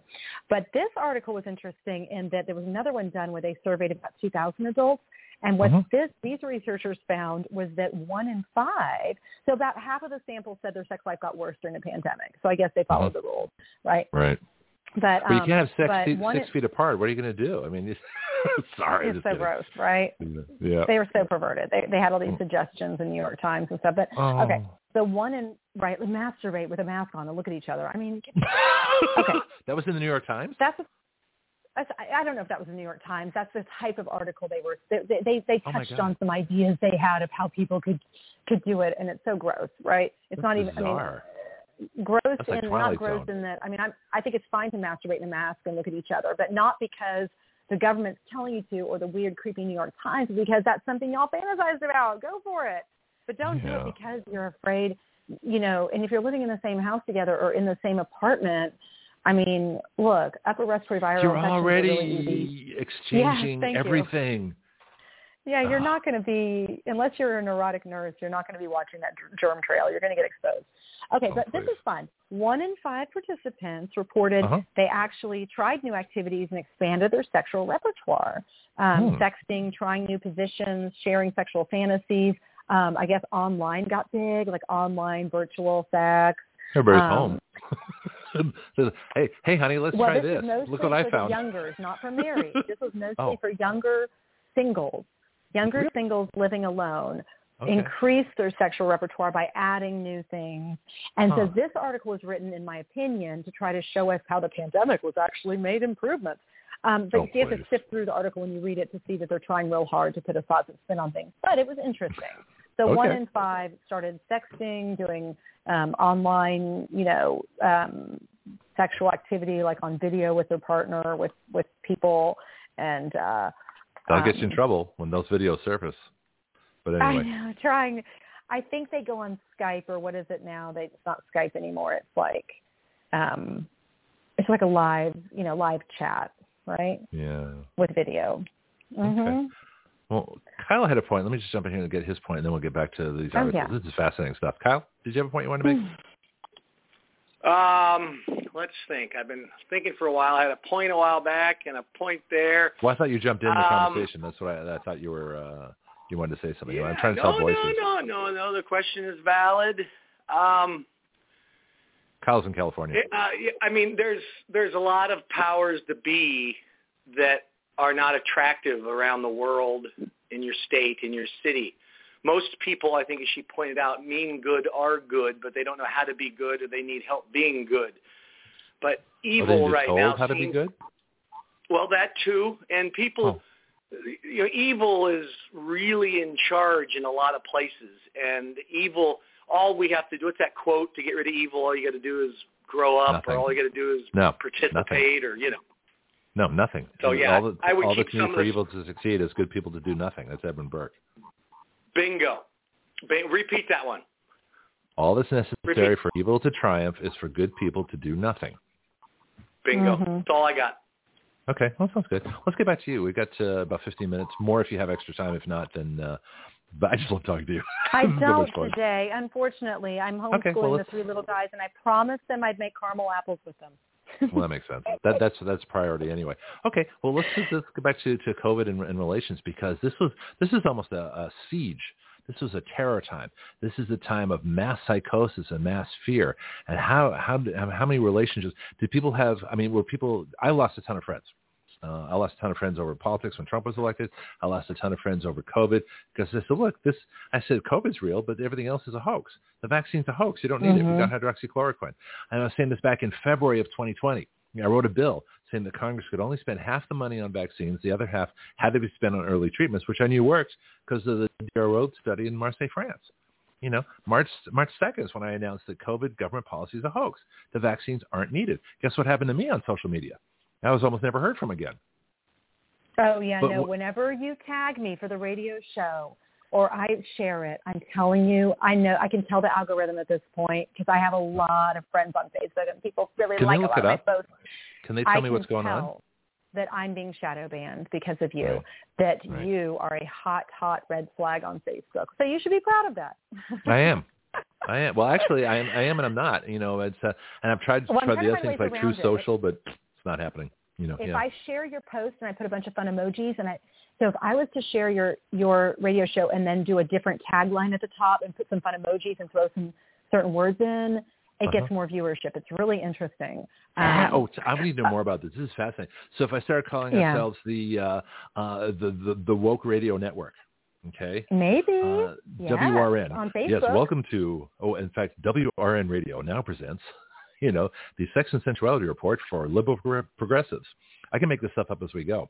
Here we go. Let's let's You get. can say the uh, woke radio network not, and I mean it would probably pass Facebook's algorithm. Um, okay. Here's one for you. And now.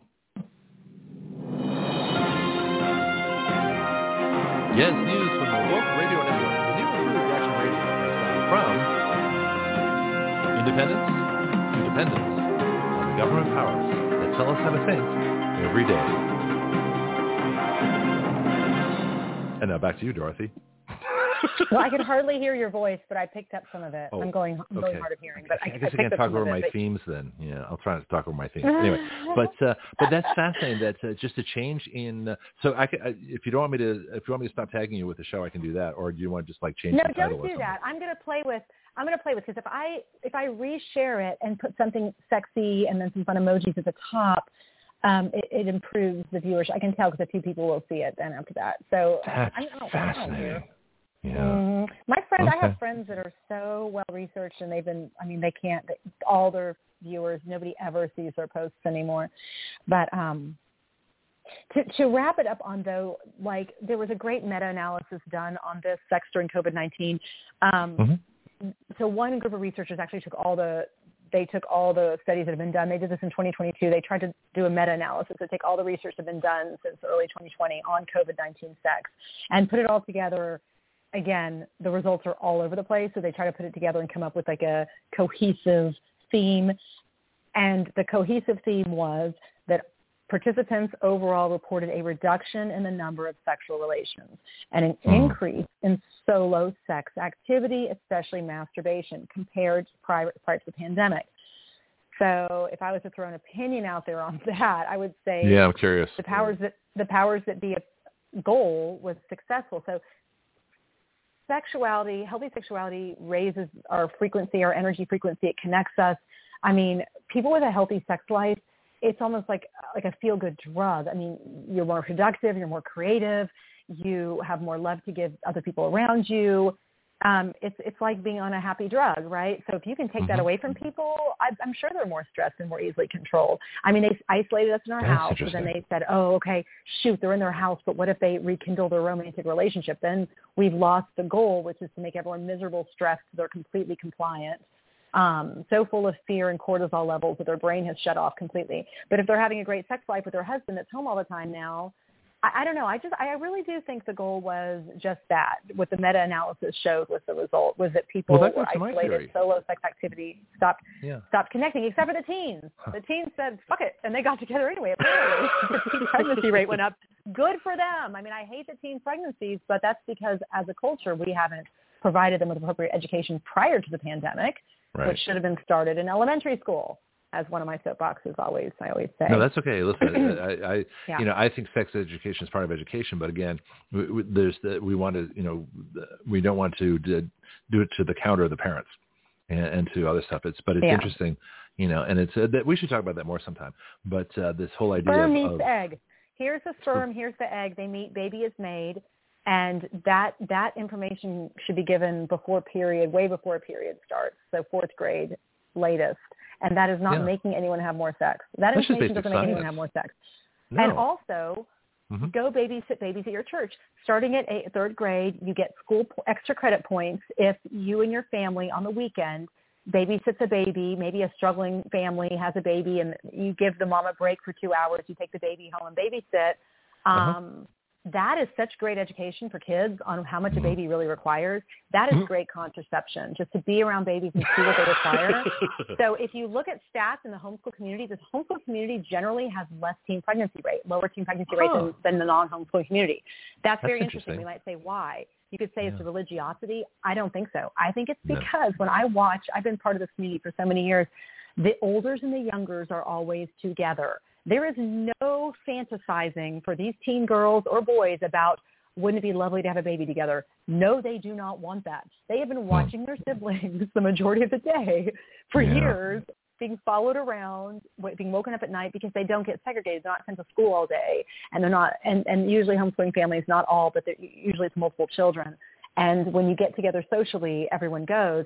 I think that might be part of it. I think the religious might be also, but um, the fact that the teens are not thinking there's anything romantic or sexy about having a baby together. Like they're not going to do it, you know?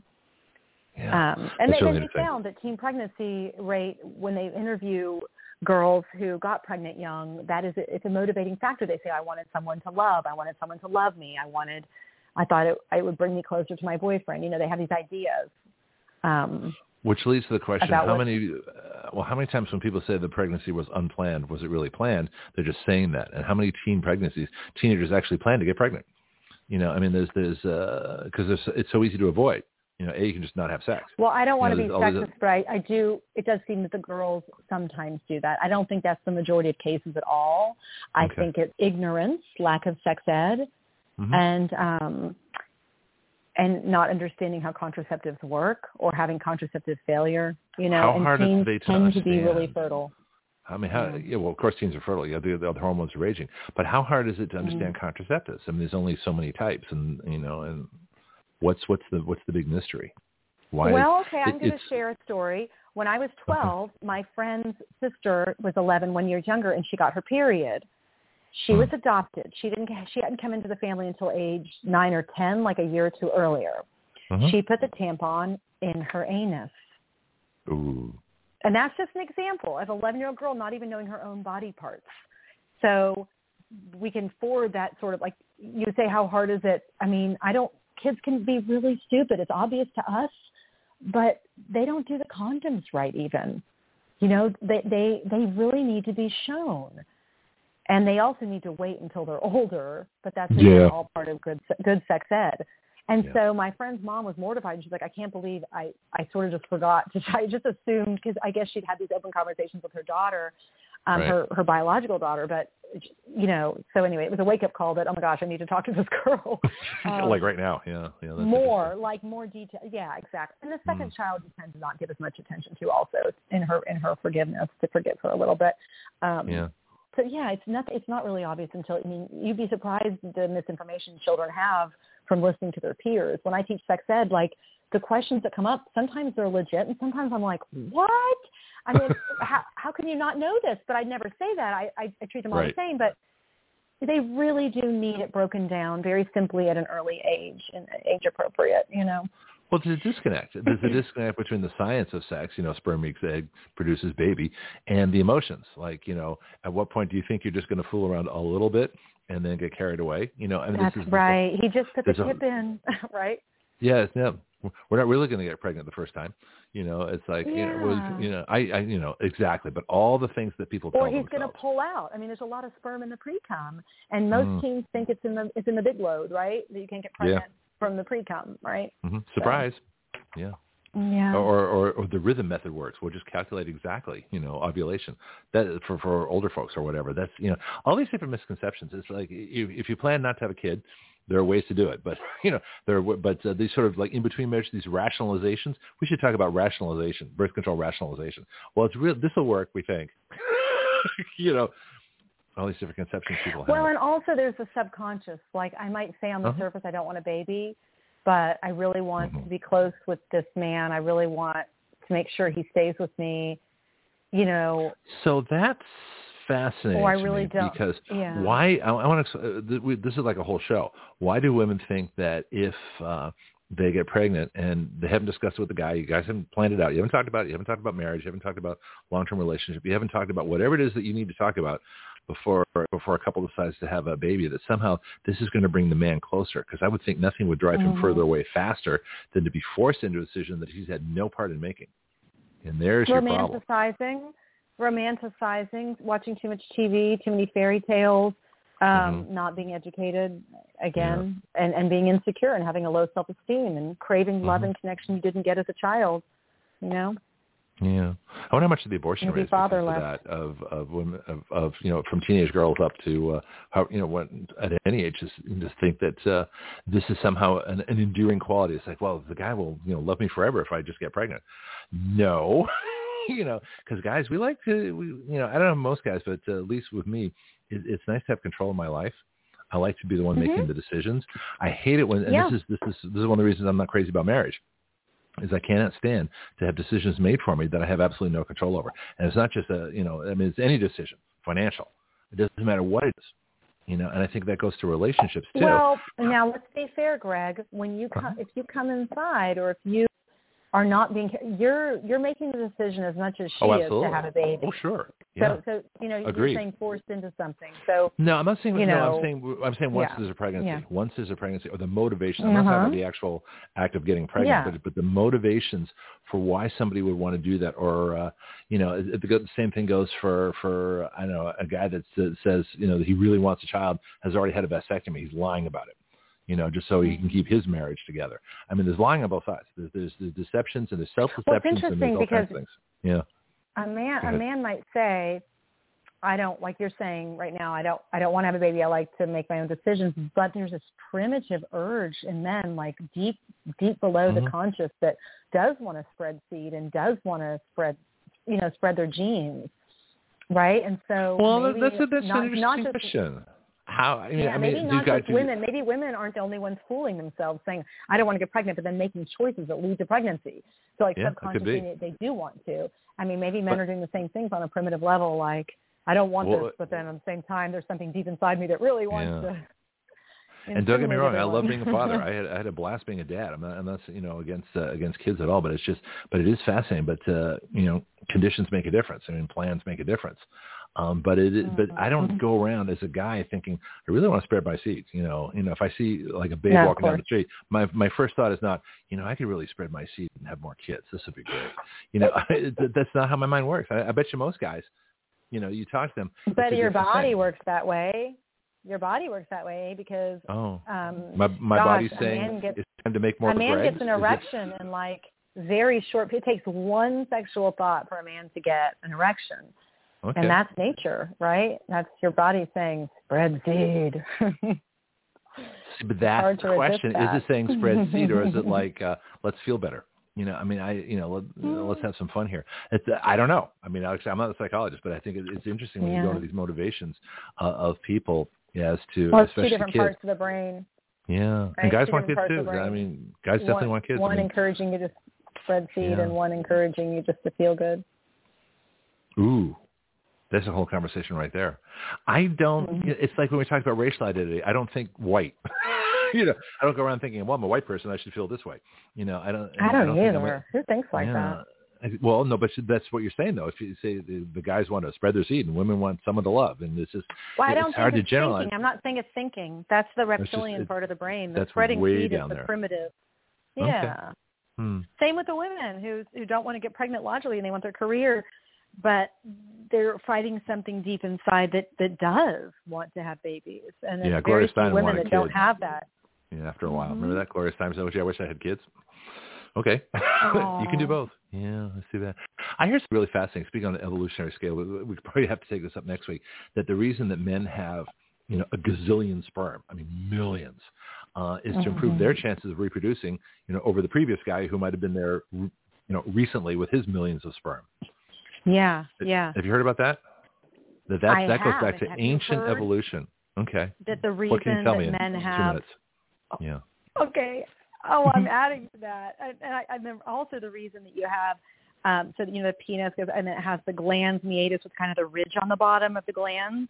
So it's Uh-huh. like bigger, the head is bigger, and the shaft is a little thinner. Yes. I don't know. What do you? Where, where are we going with this? Well, I'm, I've got something to say about it. But I Oh, mean, you can imagine your own penis, right? Right now, and you know, there's like it, it's larger at the top on the it radio. goes in.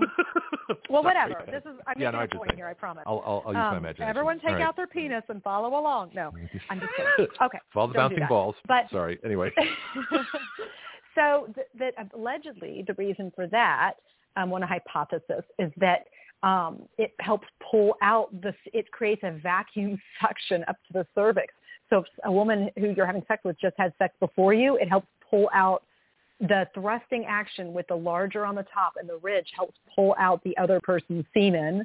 So when you Really? ejaculate, yours has a better chance. This is this is what's suggested as the purpose for that shape is one of the reasons for it. Yeah, it's interesting. so if you have more ridge, you have more chance of getting rid of the previous guy's, you know, stuff. Yeah, more ridge and like things we talk about and, that I never would have occurred to me that we would cover on this show. This is fascinating. Okay. All right. Mhm. So size does make a competing with the And- semen put in before Yeah. you. Yeah, which also But it- supports the fact that we were kind of a free love people before the agricultural revolution. There wasn't all these rules about sexuality. And when you have a society that supports the children and that everyone Mhm. takes care of the children together, you don't have to worry about these things like teen pregnancy. I mean, all a lot of our pro I mean, I think almost all of these problems are put on this hierarchical BS system that was put into place in our in our world. Mhm. that that as humans we would take care of each other. We would get along just fine. We would solve our own problems if we were allowed to not be essentially slaves you know Yeah, you, you got two. Uh, you got two competing visions. You've got a matriarchal society, which is much more like that, much more nurturing, much more extended families, uh, but not a lot of progress is made. Uh, in fact, most of the matriarchal societies are, are quite quite old. You know, and then you got the patriarchal Mhm. societies, which are, um, you know, invention, progress, you know, progress in in all kinds of different things. The dreams, us, us crazy guys dream a lot of, and do outrageous things like action radio. But on the other hand, you've got the hierarchy that goes with it, because some are going to succeed and some are not. So how do we, this is a really big question for a show, how do we merge the best of the matriarchal, patri- patriarchal? We have the progress, we have the innovation, and we have the extended families and the nurturing, and we have a society that is cooperative so that teen, teenagers can get pregnant, and it's going to be supported by the whole society because our, our whole economics are based on uh, both individual and group in a way that doesn't hurt the individual or the group. That's a big question. Mhm. Yes, it's all possible if we humans were allowed to manage ourselves, I think. And I don't know, I feel like we're on the way there. I think the pandemic was actually going to turn out to be all of this intensity right now that looks so awful is going to end up alchemizing and turning out to be a huge wake up for all of us. Yep. And, you know, we had this bifurcation of humanity where people went one way or the other. And um, some people will, I mean, we're seeing people dying because of the choices they made, right? That following the government. And I think this Mm-hmm. Yeah. is just tragic. Well, that's got to be the all- most. We're all waking you want to talk about uh, a psychological burden of, of having somebody die or having a having a, a close family member die because they took the vaccine. They did what they were told to do, and they died anyway. That's got to cause Yes. internal, Right. Just you know, huge, uh, just you know, absolute ferocity. I, I'd feel that way. Yes. You know. Anyway. Yeah. And when we all heal from this, we're going to be much wiser. well, much wiser is, population. You know, this is one of those times, and this is a turning point in history. I'd say we've got the greatest technology, we've got the greatest freedom, and the greatest depression all at the same time. And it's going to be interesting mm. to hmm. see how it shakes out. Yeah. On that thought. Well, I love our I love our conversations. I, I do too. to run, but um, I love that you brought up that topic this week. It was fun to research sex during COVID, and it was fun to see they don't actually have a solid conclusion, but we have some ideas and yeah. food for thought, and it all kind of goes together. yeah. Well, let's see. We we we discover next week, and like I said, Mondays are fascinating because I get to talk the first hour, bring up whatever I want. Uh, Jonathon has all the, the legal things that he brings up, and, and you bring up these things, and it's just such a fascinating contrast. Uh, they have nothing to do with each other, but they have everything to do with each other. They kind of do. Yeah, yeah, it all ties together, all kind of overlaps, yep. right, into these themes, these wonderful mm-hmm. themes for humanity. Um, yeah. So thank you, and um, I'm sure I'll see you on Facebook this week. Yep. Websites, uh, contact, uh, public information, anything you want to share? Facebook, Dorothy Diana, website, www.yoniyun, all one word, Y-O-N-I-Y-U-N dot com. Sounds good. Yep. All right, I'm going to play a couple things, and I'll be back uh, tomorrow with uh, with Brianna Cannon starts it off with government inquiry. So we're going to uh, uh, deal with that, and then we got uh, Josie, who I want to talk to. Josie, especially because we just got Cuba on the world map. Cuba's now listening to us. Isn't that wild? Are you still there? She might have gone. Anyway, we got our both folks. I'm going to meet you both anyway because I'm going to play a couple things, but I'll talk more about that tomorrow. Cuba is now listening to Action Radio. I find outrageous. From addiction to achievement, that is the story of Mike Lindell. It started with My Pillow and now goes to My Coffee. Action Radio is proud to be an affiliate of My Pillow. Our discount code is the same for all our product affiliates, WYL, which stands for Write Your Laws. My Pillow pillows are guaranteed the most comfortable pillow you'll ever own. Action Radio is guaranteed to be the most controversial show you will ever hear. Check out their products with our discount code at mypillow.com slash WYL. That's mypillow.com slash WYL. Or order now by calling 1-800-544-8939. That's 1-800-544-8939. Sleep well so you can wake up and hear Action Radio live.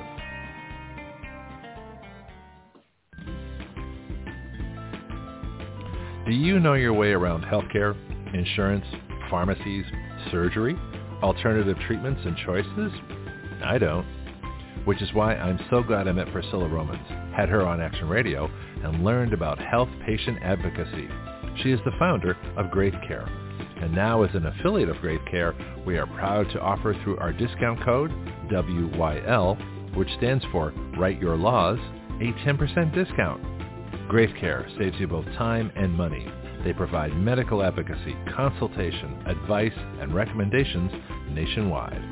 Their website is graithcare.com. That's G-R-A-I-T-H care.com. You can email them at graithcare.adm at gmail.com or call them at 469-864-7149. That's 469-864-7149. Graith Care. Better health through better knowledge and advocacy.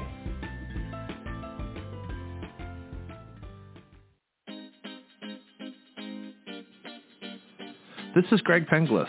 So what is Action Radio? It is a radio show with its own citizen legislature. That's you, the listener. It is a fully interactive system of listeners, expert guests, social media, writing bills, legislator input, bill submission, lobbying, and citizen action. Action Radio is the future of talk radio using all the available technology in one completely integrated new system.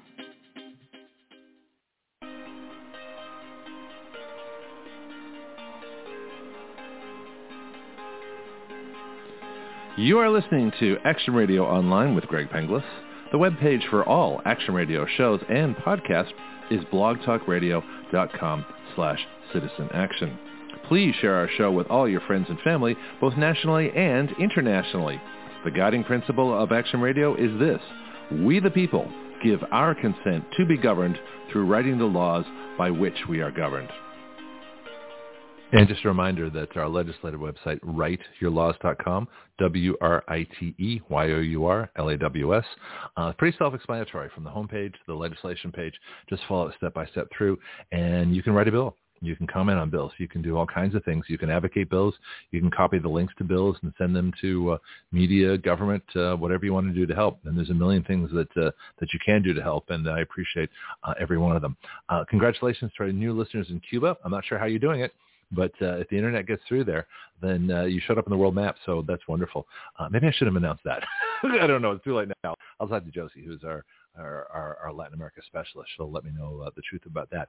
Back tomorrow morning, 7 a.m. Central Time. And, of course, you can get us podcast anytime at uh, blogtalkradio.com slash citizen action.